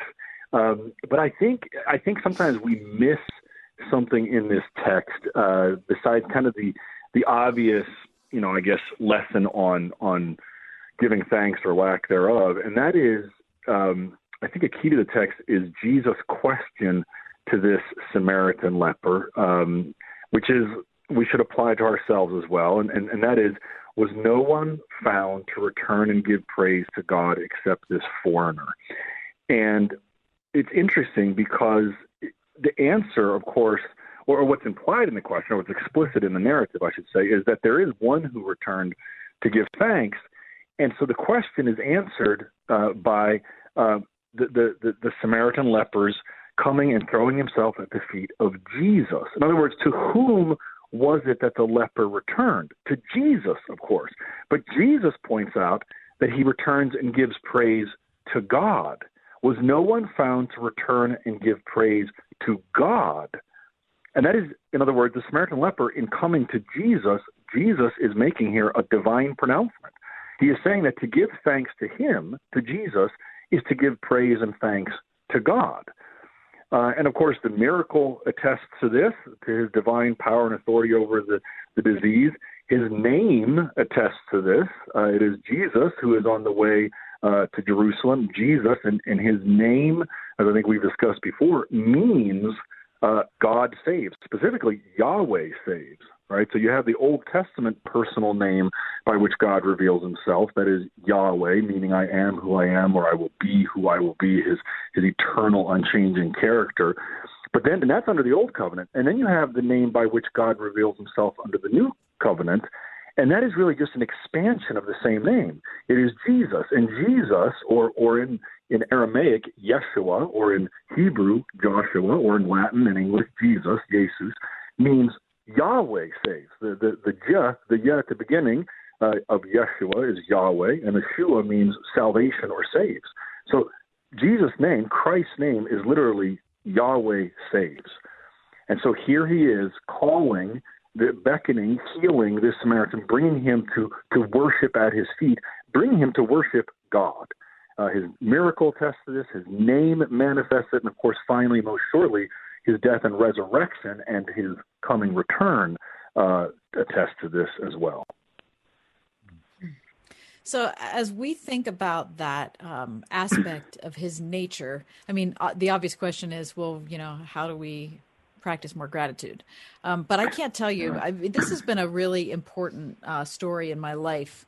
I just, I can't tell you how many times I have said out loud to God, I don't want to be one of those people who forgets to say thank you. Um, right. I, I, just, I repeatedly have said that to God, and then I think of all the times when I should have said that and didn't. Um, what about you? I mean, does it has this story made a difference to you? Is there something practical or particular that you've done? Well, I mean, I think that it's very easy to um, give thanks when we receive what we deem to be positive blessings in our life. It's harder to give thanks for what we might call you know, in many traditions, we talk about sins of commission and sins of omission, right? So the sins of commission, the sins of commission are is the evil that we do, but the sins of omission is avoiding the good that we should have done. But there's also kind of a, a, a reverse flip coin of this, and that is that God gives us blessings of commission, but also blessings of omission, right? So He gives us blessings that we most obviously give thanks for on Thanksgiving, for example, food, clothing, and shelter, right? and um, and of course, most especially our salvation in Christ. But there's also kind of the blessings of omission. I mean, I traveled to work today. I traveled to church back and forth in the car. I was not in an accident. You know, uh, I'm sitting here able to talk to you. Uh, I have my voice. I have my health. God preserved me this day from all manner of spiritual, physical, emotional uh, evil that could have occurred to me in my life. And I think we forget so often to give thanks for that, for that the evil which did not happen but could have. Um, and then what's even harder uh, to be grateful for, I think, and, and yet the Apostle Paul calls us to this to give thanks in all circumstances and for all things. So, in other words, to give thanks even for those things that we would deem, those things that we would rather avoid, those things that we might even deem as bad things. But we know that God works all things for the good of those whom he loves and has called according to his purpose. So what, what does that practically mean? So this, this is something that has changed for me when I when I came across this idea years ago in a, in a, in a little essay I read about giving thanks for all things. It means that um, if if someone is suffering with cancer, I can give perhaps give thanks for their witness, for their strength in the midst of that suffering to others. Um, if if if something is lost, I can give thanks that God give me an opportunity for patience. Um, you know, so if if if I myself am not feeling well, I can give thanks for the opportunity that gives me to slow down uh, the hectic pace of life that is always feeling the necessity to be productive, but maybe can't in the midst of not feeling as well. So there's, there's we can find things even in mid even in the midst of what we might deem bad, in the midst of adversity and suffering, we can think, find things to give thanks for in the midst of that. And, and that's fitting because we follow the man of servant, uh, the man of sorrows, the suffering servant who has said that his grace is sufficient for our weaknesses and that his strength is manifest in and through our weakness. Uh, and that that where is where his power is made known. So I, I think that's something that I've really and, and that's and that's true in this text. I mean, these lepers, this Samaritan. They, I mean, this Samaritan, the one who returned. You know, Jesus says, "And wasn't this foreigner?" Well, it wasn't just that Jesus was talking about. You know, this in the general sense. The Samaritans and the Jews, they hated each other uh, the Jews viewed the Samaritans as, as half-breed mongrels who had, you know, were left over from uh, the intermarriage of Israelites and and and the Samaritans when uh, when when the northern kingdom was exiled and Gentiles were brought into the land some 750 years earlier, and they disagreed on the place of worship. They disagreed even on the nature of what the sacred texts were of what we would call the Old Testament. And so he's the one that returns. This this leper, this outcast, who people weren't even supposed to get 70 feet 75 feet close to, let alone six feet. you know, I mean, 75 feet away, and they had to call out unclean, unclean. You had to leave the food behind them if you were even going to deal with anything, then go away. So this outcast, this this this half breed mongrel, you know, half almost demonic. I mean, they would accuse Jesus of having a demon. They would call him a Samaritan. His opponents would.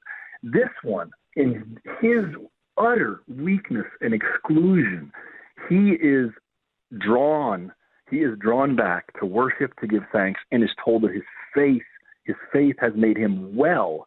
And that word well there, that doesn't mean only, well, it can mean physical healing, but it's the same word that's used for spiritual healing, that is salvation.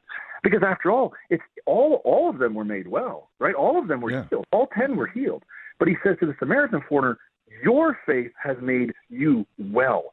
So there's an expansion of the word there that includes really more than just physical, but but the benefits unto eternal life. Oh, that's excellent. Pastor Eric Andrae is with us from the uh, Lutheran Student Fellowship of Pittsburgh. Eric, I, I have a, a, a, a, hazy childhood memory of being a little boy and standing with my father and my oldest sister, and something was given to me.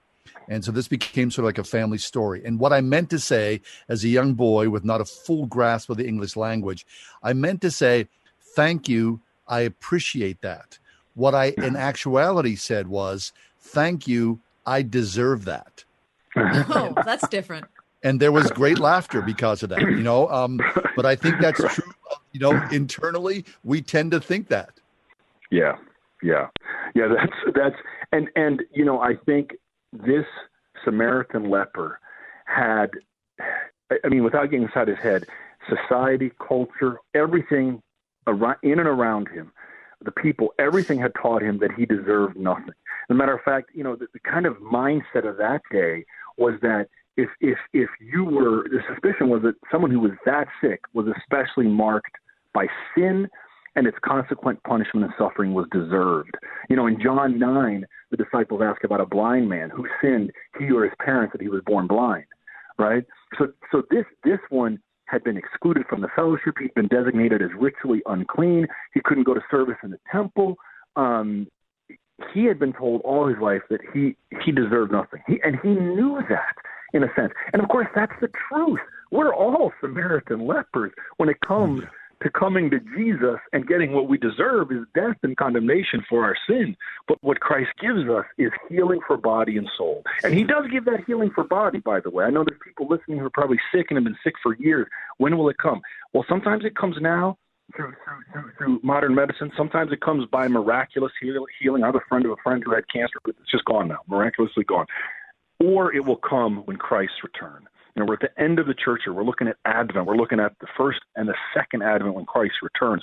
The healing will come in God's time and good pleasure, but we don't deserve it. I mean, this leper knew that. The Samaritan leper knew that, and we're, like I said, we're really all Samaritan lepers. We're, we're all the the undeserving. We're all the, the least lost, last losers that don't deserve anything. But God gives it to us out of pure pity, as it says in the text, or mercy, or grace, as it could also be translated. Very nice, Eric. Um, Thanks for being with us. Always a great pleasure. You're a really fine teacher, and we always appreciate your, your presence here. Uh, speak to us about uh, these days that lay ahead. Uh, what are you and your family going to do for Thanksgiving in this era of the uh, COVID pandemic? Yeah, we're going to have about 100 people over uh, indoors. yeah. And uh, no, I'm just kidding. In our house, but no. Uh, no, we're that's you know our table seats eight, but we'll crowd around. No, no, uh, we're we're gonna we are gonna have a celebration with our, our immediate family here at the home. We're all kind of excited about actually making the meal. We haven't done it too often because we usually go to my parents or my sisters, but not this year. Uh, but we are gathering in our large, large sanctuary in Nave at First Trinity Lutheran Church tomorrow evening for a Thanksgiving Eve service where we will be you know, very distanced and face masked. Uh, and so, if anyone would like to join us for that, they're certainly welcome at 7 p.m. Thanksgiving Eve service tomorrow at First Trinity Lutheran in, in Oakland Shadyside, and give thanks to God there, and then and then enjoy the bounty uh, the next day in in, in our home. So, yeah, very good. Thanks to yeah. God indeed. And uh, Eric, always a pleasure. Thank you for your uh, continued uh, appearance here on our show. We always appreciate your time here with us it's good to be with you and happy and blessed Thanksgiving to, to you and Kathy. And, you know, it just struck me, I think of this thought, uh, the, the Beatitude, blessed are the poor in spirit, uh, ties in with what we've been talking about. And J.B. Phillips in his uh, paraphrase has, blessed are they who know their need for God.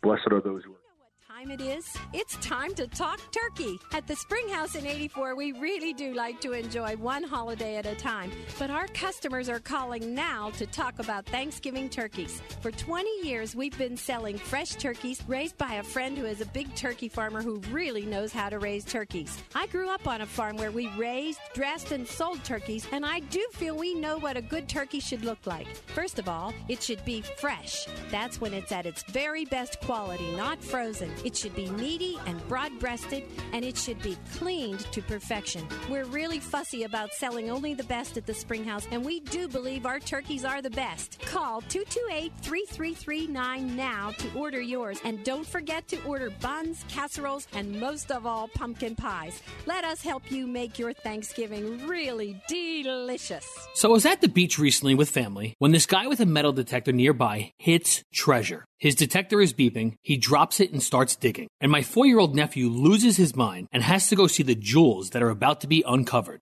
So I walk over there with him, admittedly a little excited myself, just in time to see that the incredible discovery is an old rusty zipper.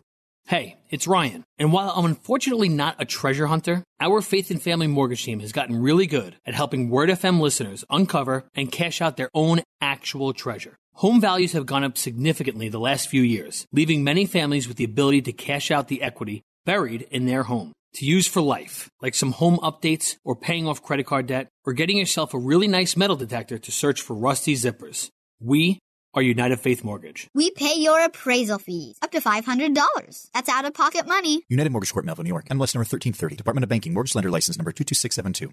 The best Christian music to brighten your day. Messages that inspire hope, life, and spiritual transformation. And a safe place for you to grow in your faith. Hi, this is Dave Frey from Sidewalk Prophets. And if this sounds like something you could use, visit ChristianRadio.com. ChristianRadio.com is a place where you can find hope when it seems there is none. Now, all of your favorite Christian radio stations can go with you wherever you go. Visit online at ChristianRadio.com or download the free mobile app today. Hi, this is Tunch Ilkin on behalf of Light of Life Rescue Mission. Thanksgiving has great meaning for the entire team at the mission, and it reaches far beyond a few football games and eating too much turkey. We're thankful for you, the caring Pittsburgh community, and the generous ways you continue to reach out and help us touch the lives of those in need.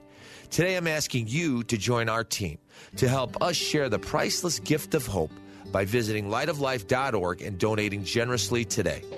Listen on your smart speaker, the Word FM app at wordfm.com, iHeart, TuneIn, and on radio.com. In the car or at home too at 101.5 WORD FM Pittsburgh.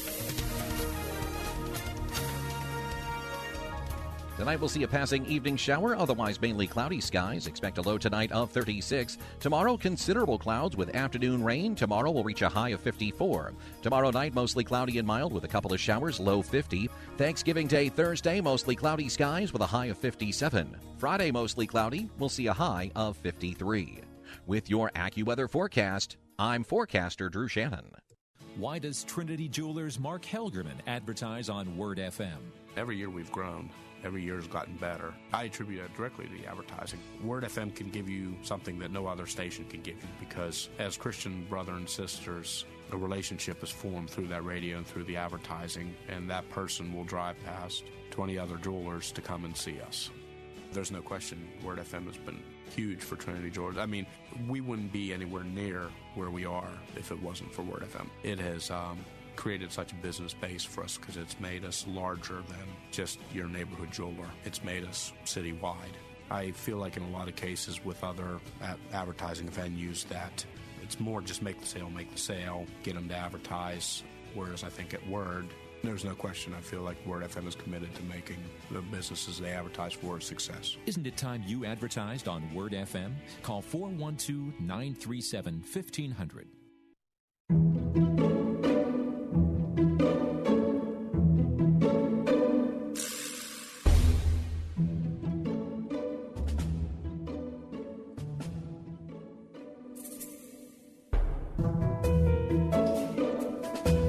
Music, which means that we ask the important question Does this make sense? Does it make sense? I come to you today not with one thing, John, but like a, a classification of items. Okay. Okay. Does instant food make sense? Let me give you some particulars instant iced tea, instant rice, instant pudding, instant soup, instant oatmeal, instant mashed potatoes, just to name a few. I'd say yes, it makes sense. In a pinch, especially for people who lack culinary skill, you can feed yourself pretty much on the cheap and walk away, you know, somewhat satisfied. So, yeah, I would say that instant food has its place. I disagree. What? Listen, how much of a hurry are we all in? We're in a hurry, Kath. You know that. I mean, the difference between like quick oats and regular oats is like three minutes. It's What not about- like it, it's not like you have to cook them for ninety minutes. What about Right. rice? Right, right. So it's a difference of what? Eleven minutes. I don't know. I mean, how hard is that? I mean, I understand what you're saying about trying to eat on the cheap. I certainly get that.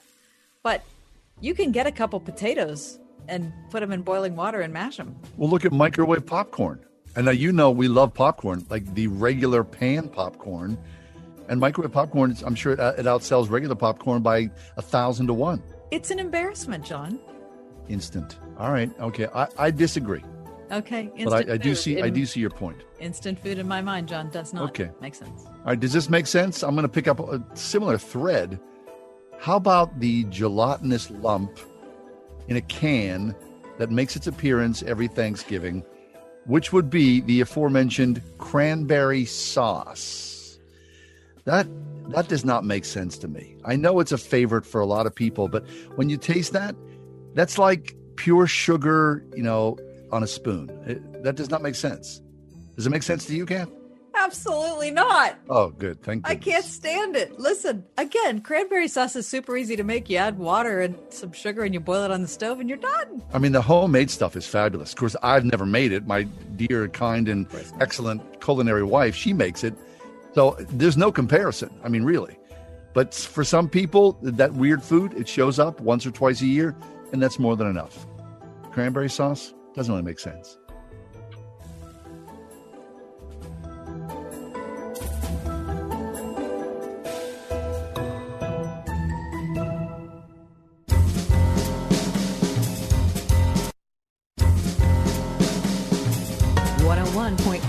WORD.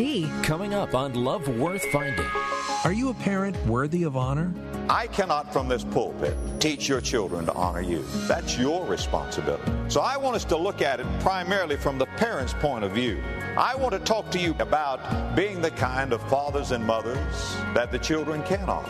Hear Adrian Rogers' series of Perfect 10 for Homes That Win this month on Love Worth Finding. Tonight at 11 on 101.5 WORD. We're all thinking a lot more about staying safe these days. Windows R Us Pittsburgh is no different. When it comes to working around your home, Windows R Us remains committed to the safety of you and your family.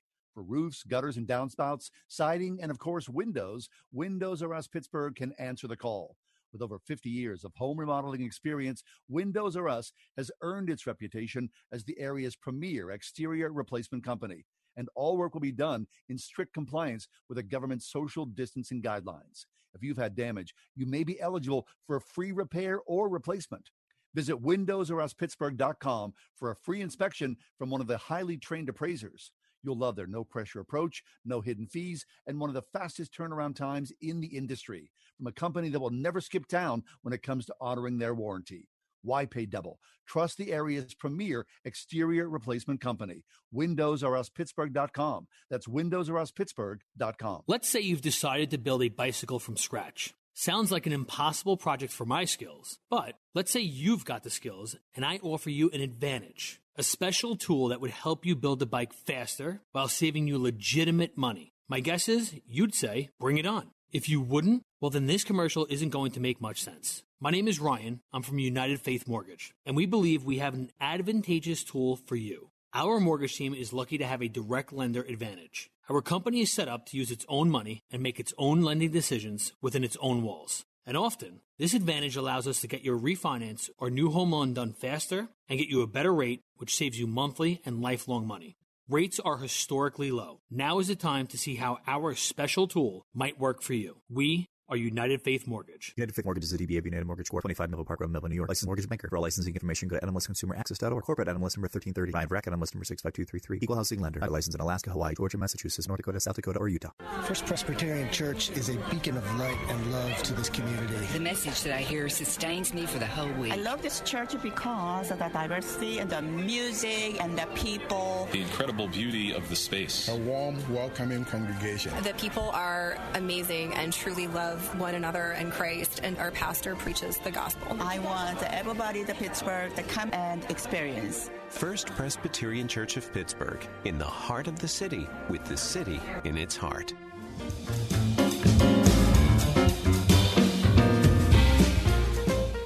We are two days away from Thanksgiving Day. And um, I, love it. I mean, if you're listening to news media today, the big news across news media for Thanksgiving is that the bars are going to be closed tomorrow night, which of course has caused some sort of panic. And I, I get that, right? For people who are congregating in their annual Thanksgiving tradition, you know, they go out and have a few drinks with family members and friends. That's something that's going to go away this year. But it made us think about, you know, in the COVID era, what are your plans? I mean, are you gathering with family this year? Are you gathering with just the intimate family? Like in our family, we're just gonna just gonna be the four of us this year. This is the first time just the four of us, is my wife and I and my two sons. And you know what? I'm looking forward to it for any number of reasons. Not to say that I won't miss my very large, very funny, very rowdy extended family. I do. I will miss them, but we're just gonna, you know, close ranks. Kath, what about you for uh, your Thanksgiving this year? Are you gonna yeah, go with the, the, same. extended? Yeah, it's the same. No, it's just my husband and I and our two girls. And um, I am.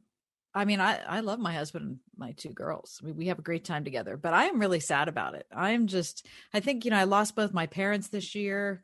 Um, it's just we had a great plan to go spend Thanksgiving with some friends and we called it off because of COVID. And that's just made me really sad. I don't yeah. know. I'm just, I'm really down about it. Oh, yeah. Now, see, I have the opposite of feeling.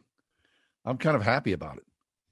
That, you know, right. it, yeah, that it just, it feels good. I mean, I don't know.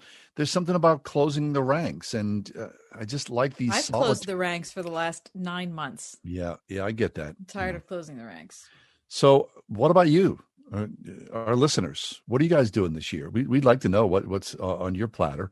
800 320 8255. You want to give us a call and fill us in on your plans for Thanksgiving Day in this COVID era? 800 320 8255. Are you gathering with a larger group, a smaller group? Uh, Mike, do you got plans yourself? Um, how does uh, Thanksgiving look for you and uh, your family? Well, uh, we were planning on having 12 people over. Uh, mm. Bought all the food for it, um, and just decided to cancel uh, two days ago. We canceled. Um, so we're bummed. We're really, really bummed. We were gonna. I mean, this was gonna be our first. This is gonna be our first holiday dinner in our new home, in our first mm. home, and um, yeah, it's. It, I thought I, I, I walked in the bed, uh, my bedroom yesterday, and I saw my wife looking a little down, and I'm like, oh, geez, what did I do now? Yeah, so you know it. I was like, which is an, which is an appropriate question, right? Of course it is. Don't get me wrong. So I was like, I'm, babe, what, what's the matter? Uh, what I what I what I what I do? What's going on? She goes, I'm just so bummed. Like, we we we prepared, you know, like crazy. We got all the food, and um, you know, my my wife and my son, my four year old son, made like little little uh, table toppers um, oh yeah, with all their names on them, and right. and yeah, and she's just we're just crushed. Yeah, right, there's, there's we, next year. Right? Absolutely, yeah. There's always yeah. next year, always next year. But yeah, 800 320 8255. Let me throw that out there 800 320 8255. I'm just, I don't know. I, I, I more than any time since the pandemic started, I don't know. I'm in just a grieving stage of just thinking, you know, this is the cruelest affliction that humankind is experiencing because it's separating people one from another. Right. And I just right. think that that's really tragic. So yeah. we decided, how are we going to spice things up? How can we make light of this? Oh, so great! My wife and I decided to have um, to do to do a game night just the both of us. And put you, put our son to bed around eight o'clock, and we're gonna have ourselves a game of Uno and Phase Ten. That's how we're gonna spend it. All right, could be worse. Yeah, it could be be worse. Yeah. Right? Yeah. I mean, it also could be better, but okay. Yeah, we, Now we're going to do a, a large family Zoom call. Are you Oh, guys nice. doing Zoom? oh yeah, You know, everybody who was good supposed to be at our meal, we're going to do a Zoom call. it's a great which, uh, idea. to be honest, I'm not. I'm not really great on on the Zoom call. Um, Yeah. Is this something that you you know you guys feel good about? Well, I'm just laughing, John, because first off, we do a Zoom call every single day for the show, and you do fine. However, You know what I'm saying? Mike, I want to let you know this. Yes. I've done one Zoom call with John, not for the show, but with a group of friends. Yeah. John, you just disappear. You just complete. He becomes vacant. He just he he as the Zoom call's going, he's moving further and further and further away from the camera. I Until just- at the end, he's just this little tiny blip in the back. Well, you know, I mean, there's a lot of pressure. There's a lot of anxiety. I got, I got. There's a of- lot I- of pressure. I just got nothing. I mean, really, I, got, I, I don't want to entertain anybody. I just, you know, I'm interested in what you have to say, but I don't really want to contribute. So, you know, you and Right. that's hey, all. Hey, right? I have I have more good news. Uh, speaking of Zoom, you know how uh, if you if you don't have an account, they cut you off at like 40 minutes in. It just shuts Exactly. you off. Oh, Yeah. it's more than So Zoom, being uh, being being the good Samaritans that they are, they're canceling the 40 minute limit. So thank on goodness. on Thanksgiving and uh, uh, uh, November 27th, they're doing away with that. For That's a first of all, that is a really great thing. yes, yeah. Second you- of all, that is like the worst news John could hear. He's gonna I'm not doing that. I mean, I he's just. actually gonna have to be on Zoom longer. Oh no no no no no no no! I I, I will uh, unlimited two gladly days let straight. my wife and kids.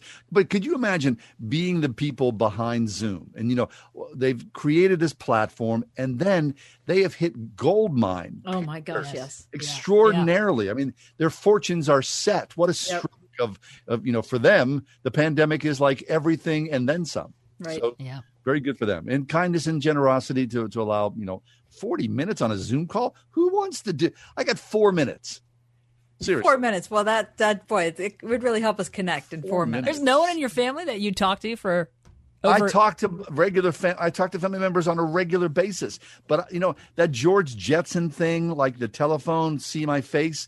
I don't necessarily need to see that face. I love it. just g- give me the voice. Let me just let me just talk to your voice. Okay, so I hated the idea of FaceTime before the pandemic. I Yeah. hated it.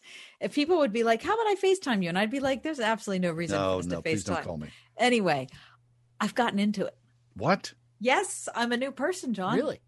Yeah. So, Well, see, so that's unusual because you know you always go, I got to get on Zoom and then I well, got to I know because my that hair well, my makeup. Yeah, I, well, I know, and I always have to do that, and that's really annoying. However, my husband and I, because of COVID, have kind of started this thing where every week or so we'll think of a family from church or somebody from you know who we're related to or something. We Oh. say, you know what, we should call them. And so we've done that. We've done that almost every week since March. Really? Wait, so you call people and you say, "Hey, we're going to call you on Zoom, like you know, in a half an hour. Or on ready." FaceTime if they have Apple products. Oh, I would not even pick up the phone. I mean, that's seriously, that's the worst. No, I mean, who? What an intrusion into someone's life. Well, they don't have to answer. Oh, thank goodness. I mean, thanks for the heads up. Can you imagine? I mean, it's really that stuff is really sort of way over the top. I mean, oh who Oh, my wants to go look at someone and It's been a good. I feel like I'm growing. Why are you being such a Debbie Downer? I'm fine. I mean, you know, the, different strokes. It's just not for me. It really is. Okay, so look, uh, now we've got. We're going to do a best of show of Thanksgiving Day and Friday. Well, I mean, I, can't- I and Mike, I didn't even know that. You told me that like uh, the like, early part of the week. Hey, we have Friday off. I was like, oh, oh, okay. So what? What are your plans now? You're not going to socialize with family or friends. Right. You got an extra day. I, I'm looking forward to Friday, um, and not being on any Zoom calls. And I'm going to put up my Christmas lights Ooh, yeah. outside. Put up the Christmas lights, and we're going to go extra early this year and cut down our Christmas tree. what? Yeah, baby. I'm proud of you, John. Yeah, oh my bring gosh. it on. That's, now you're like the Duffys. What yes. Bring it on. I mean, look, there's here. nothing else going on. I might as Yeah, well have buddy. a nice Christmas tree in my living room. What? It's not Christmas yet. It's Oh, yeah, well, it is. the day after Thanksgiving is the beginning of Christmas No. season, and of Oh, course Advent. Right, Advent's coming up here. Yes. Right, what's the date today? Twenty fourth. Advent's five days away. Listen, So? I think I'm going to become Anglican. I just I don't want to do anything until Christmas Eve. And then I'll have my, you know, 12 days of Christmas or whatever. I don't I can't. I'm worn out, you guys. I'm just worn out. Listen, this is how pathetic I am. My wife and I, first weekend of of November, we put up our tree, two trees. In fact, It's up right now? It's up right now. It's been it's been up Are since you the first me? weekend of November, That is sickening. and we just put up our advent calendar three days ago. Yeah, oh my Now, see if you Great. Are you, me. Are you going to give each other Valentines too? I mean, what the heck? but here's the deal. Like, so if Mike was on a Zoom call, I'd be like going talking to him. What the heck's up with the Duffys? They got their Christmas trees up. Right. I mean, you know, and then I think they would go, "What's up with the halls?" The- You know, there's. Oh, oh, uh, uh, Well, it they'd just- be talking to Rhonda, your wife, because you'd be so far back from the screen, nobody'd be talking to you. I got to excuse me. I got to go go take care of something there. You know. Good. I don't know. Okay. Well, the, good for you guys. I hope that that's super fun for you. But that sounds like, I mean, don't you have? Don't you? Like, if I had my tree up for that long, my cats would destroy it. I mean, it would just be. I no, I can't. I can't do that. Really? Okay. Well, this is. The, I mean, if any, if there's any time that's I'm looking forward to an early Christmas, this is the year above all. Right. Okay. How about this? What? So we Um, can have another holiday where we're not allowed to see anybody. Well, that that might be a possibility. How about the mall? Uh, are you are you uh, venturing out into the mall and doing a little Christmas shopping? What well, do you think? Funny that you should ask me that. I did my first Christmas shopping online last week. Oh, Um, and it was for all of you who are interested in, you know, who work in marketing. I did get an email from a company saying, "Hey, fifty percent off," blah blah blah, and that got me thinking, "Hey, I should do that." So I have already purchased six Christmas gifts. really? Mhm. How about uh, Black Friday? No, you- I see doing that that makes me tense. I don't want any of that. To go is Black Friday a thing still? I mean, people are going to show up at like you know uh, five days before and stand outside Best Buy to get a flat screen TV. Are they going to do that this year? Do you think People do that. I well, I know, so. but I know people do that. But are they going to do it during a pandemic? How can they say no? I did that last Right. year. I, I went to What did Best. you- See, it was the first time I ever did the Black Friday shopping because I was I was nervous, John. I was like like what you were saying. I thought it was going to be like pandemic, wall to wall people, claustrophobic sardines. No, I don't want to have it. So my brother in law talked me into it because he said, "Hey, TVs are like fifty percent off, like big screens." I'm like, "All right, I don't want to do it," but you talked me into it. It wasn't that bad. There wasn't a lot of people. Really? Yeah, there, I went to the Best Buy in uh, Cranberry. Not a lot of people. Did you get a TV I sure did get that TV at fifty percent off. at off? fifty percent off. Beautiful. Oh, It's- now what? Now you're going to up in my talk living John room into right wanting now. to do that. If Well, John, I swear, if you end up out at Best Buy the day after Thanksgiving, I am going to lose my mind. No, you know what I'm going to do? I'm going to, I'm going to declare a mostly peaceful protest and just just grab one. Just- I mean, just you never know, right? That's just good. you never know. Just Let's go. Let's all go together.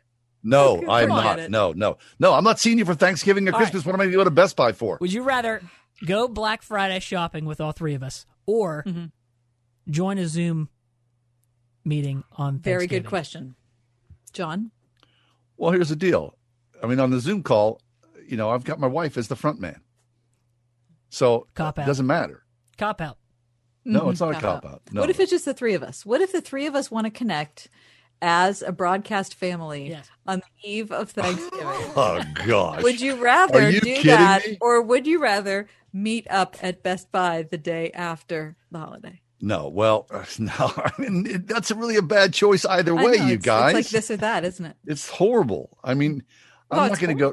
I'm not going to go to Best Buy. I'm not going to stand in line for you know a blender. Let me just switch this. Speaking of you know Black Black Friday, we were talking uh, as a family. What what's the family? This is so pathetic. What's the family gift this year? You know what we we settled on Oh no. a food processor. Oh my! God, that is so romantic. You know, because we don't our food processor is probably like from 1978 it might be like first generation food Yeah, yeah. processor Right. so we really do need a new but then you go shopping you go that's the last thing i want to spend money on is a Right. food processor Right. so christmas is like the perfect time so i would go may, okay there might be the answer to the to the question if i was going to go to best buy with you guys and stand in line I'd run in and nobody else would be like headed towards the food processors. I'd grab one for 50% off. I Mike's feel good about get it. things. Mike's getting another TV. I'm getting the new Apple TV, and you're getting a stinking food processor. I'd get a Cuisinart. That'd be okay. All right. Next time I make pesto, I feel good about myself.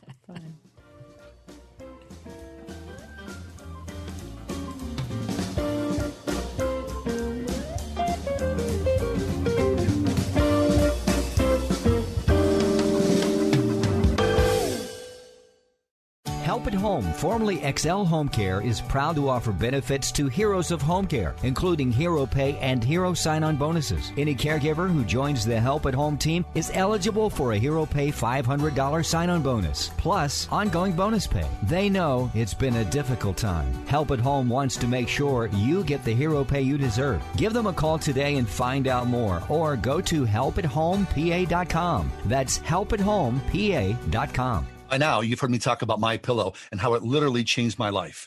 Hey, this is John Hall. My Pillow does not go flat. You can wash and dry them as many times as you want. They maintain their shape and they're made in the USA. And for a limited time, Mike Lindell is offering his premium My Pillows for his lowest prices ever. You can get a standard queen premium MyPillow for just $29.98. Originally $69.98. That's a $40 savings. And kings are only $5 more. Not only are you getting the lowest price ever, $29.98 for a standard queen, but Mike is extending his 60-day money-back guarantee to March 1st, 2021. Go to mypillow.com, click on the radio listener square, use promo code WORD, or you can call 1-800-391-0954. You'll find all the MyPillow products at mypillow.com, but by calling right now at 1-800-391-0954, promo code WORD, you'll get yours soon. I consider not only my team members, but my patients, my family, and I miss them for quite a few months. Stuck Family Dentistry would like to say, Welcome back. One of the biggest blessings I have received is to be able to use my talents and my passion to serve my community through our dental office. And I'm proud to say that we're doing it in a very safe way. We're finally back up to full speed. It's nice to be back with family. On Perry Highway in Wexford at StuckFamilyDentistry.com. Hey, are you guys open? Yeah, yeah, we are. Come on in. As businesses reopen across the nation, is your business prepared for what comes next? Salem Surround can help. COVID 19 brought America's thriving economy to a screeching halt. But now, local businesses are getting back to normal. Are you ready for the return to business and all that pent up consumer demand? Contact Salem Surround. Learn more by logging on to surroundpittsburgh.com. Surroundpittsburgh.com. Connecting you with new customers. Right now, there are young people across the world facing a tough choice continue their dream of education or drop out to help their family put food on the table. You can help change their future in a single moment. See how far your support can go at unbound.org. To protect her home and family in a disaster, Karen was willing to wade through water, mud, and insurance paperwork. Yeah, I can do this. You go, Karen! By simply understanding and updating what her insurance covers and doesn't cover now, she'll be better prepared no matter when disaster strikes. Learn other simple ways to protect your home and family before a natural disaster at ready.gov. That's ready.gov. A message from FEMA and the Ad Council.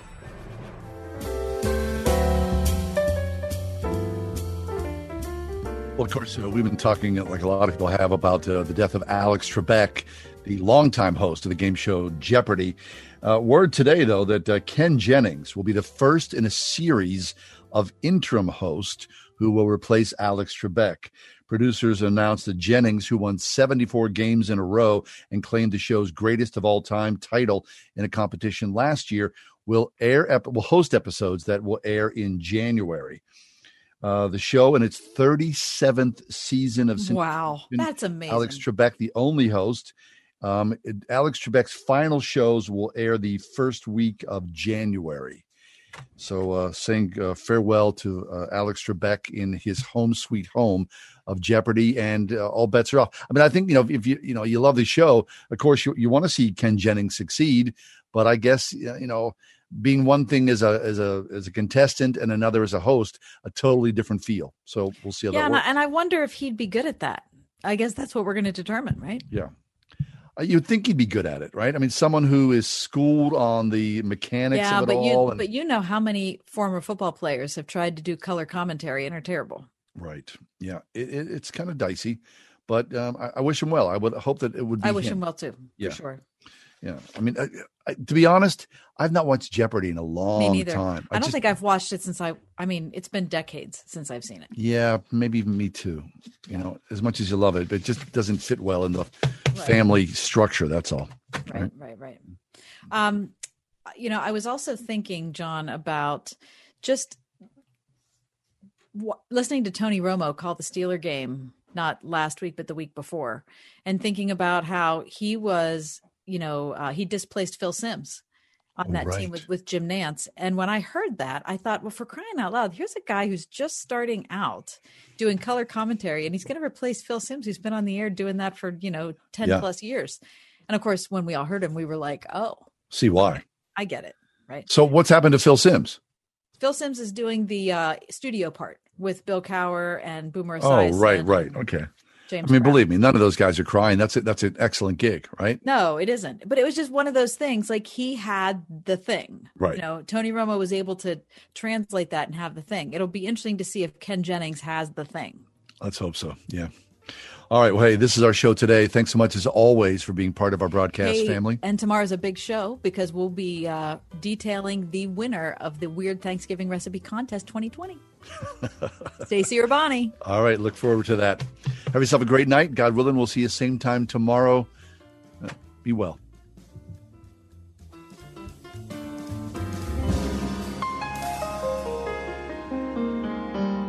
The Ride Home with John and Kathy, a production of Salem Media Group.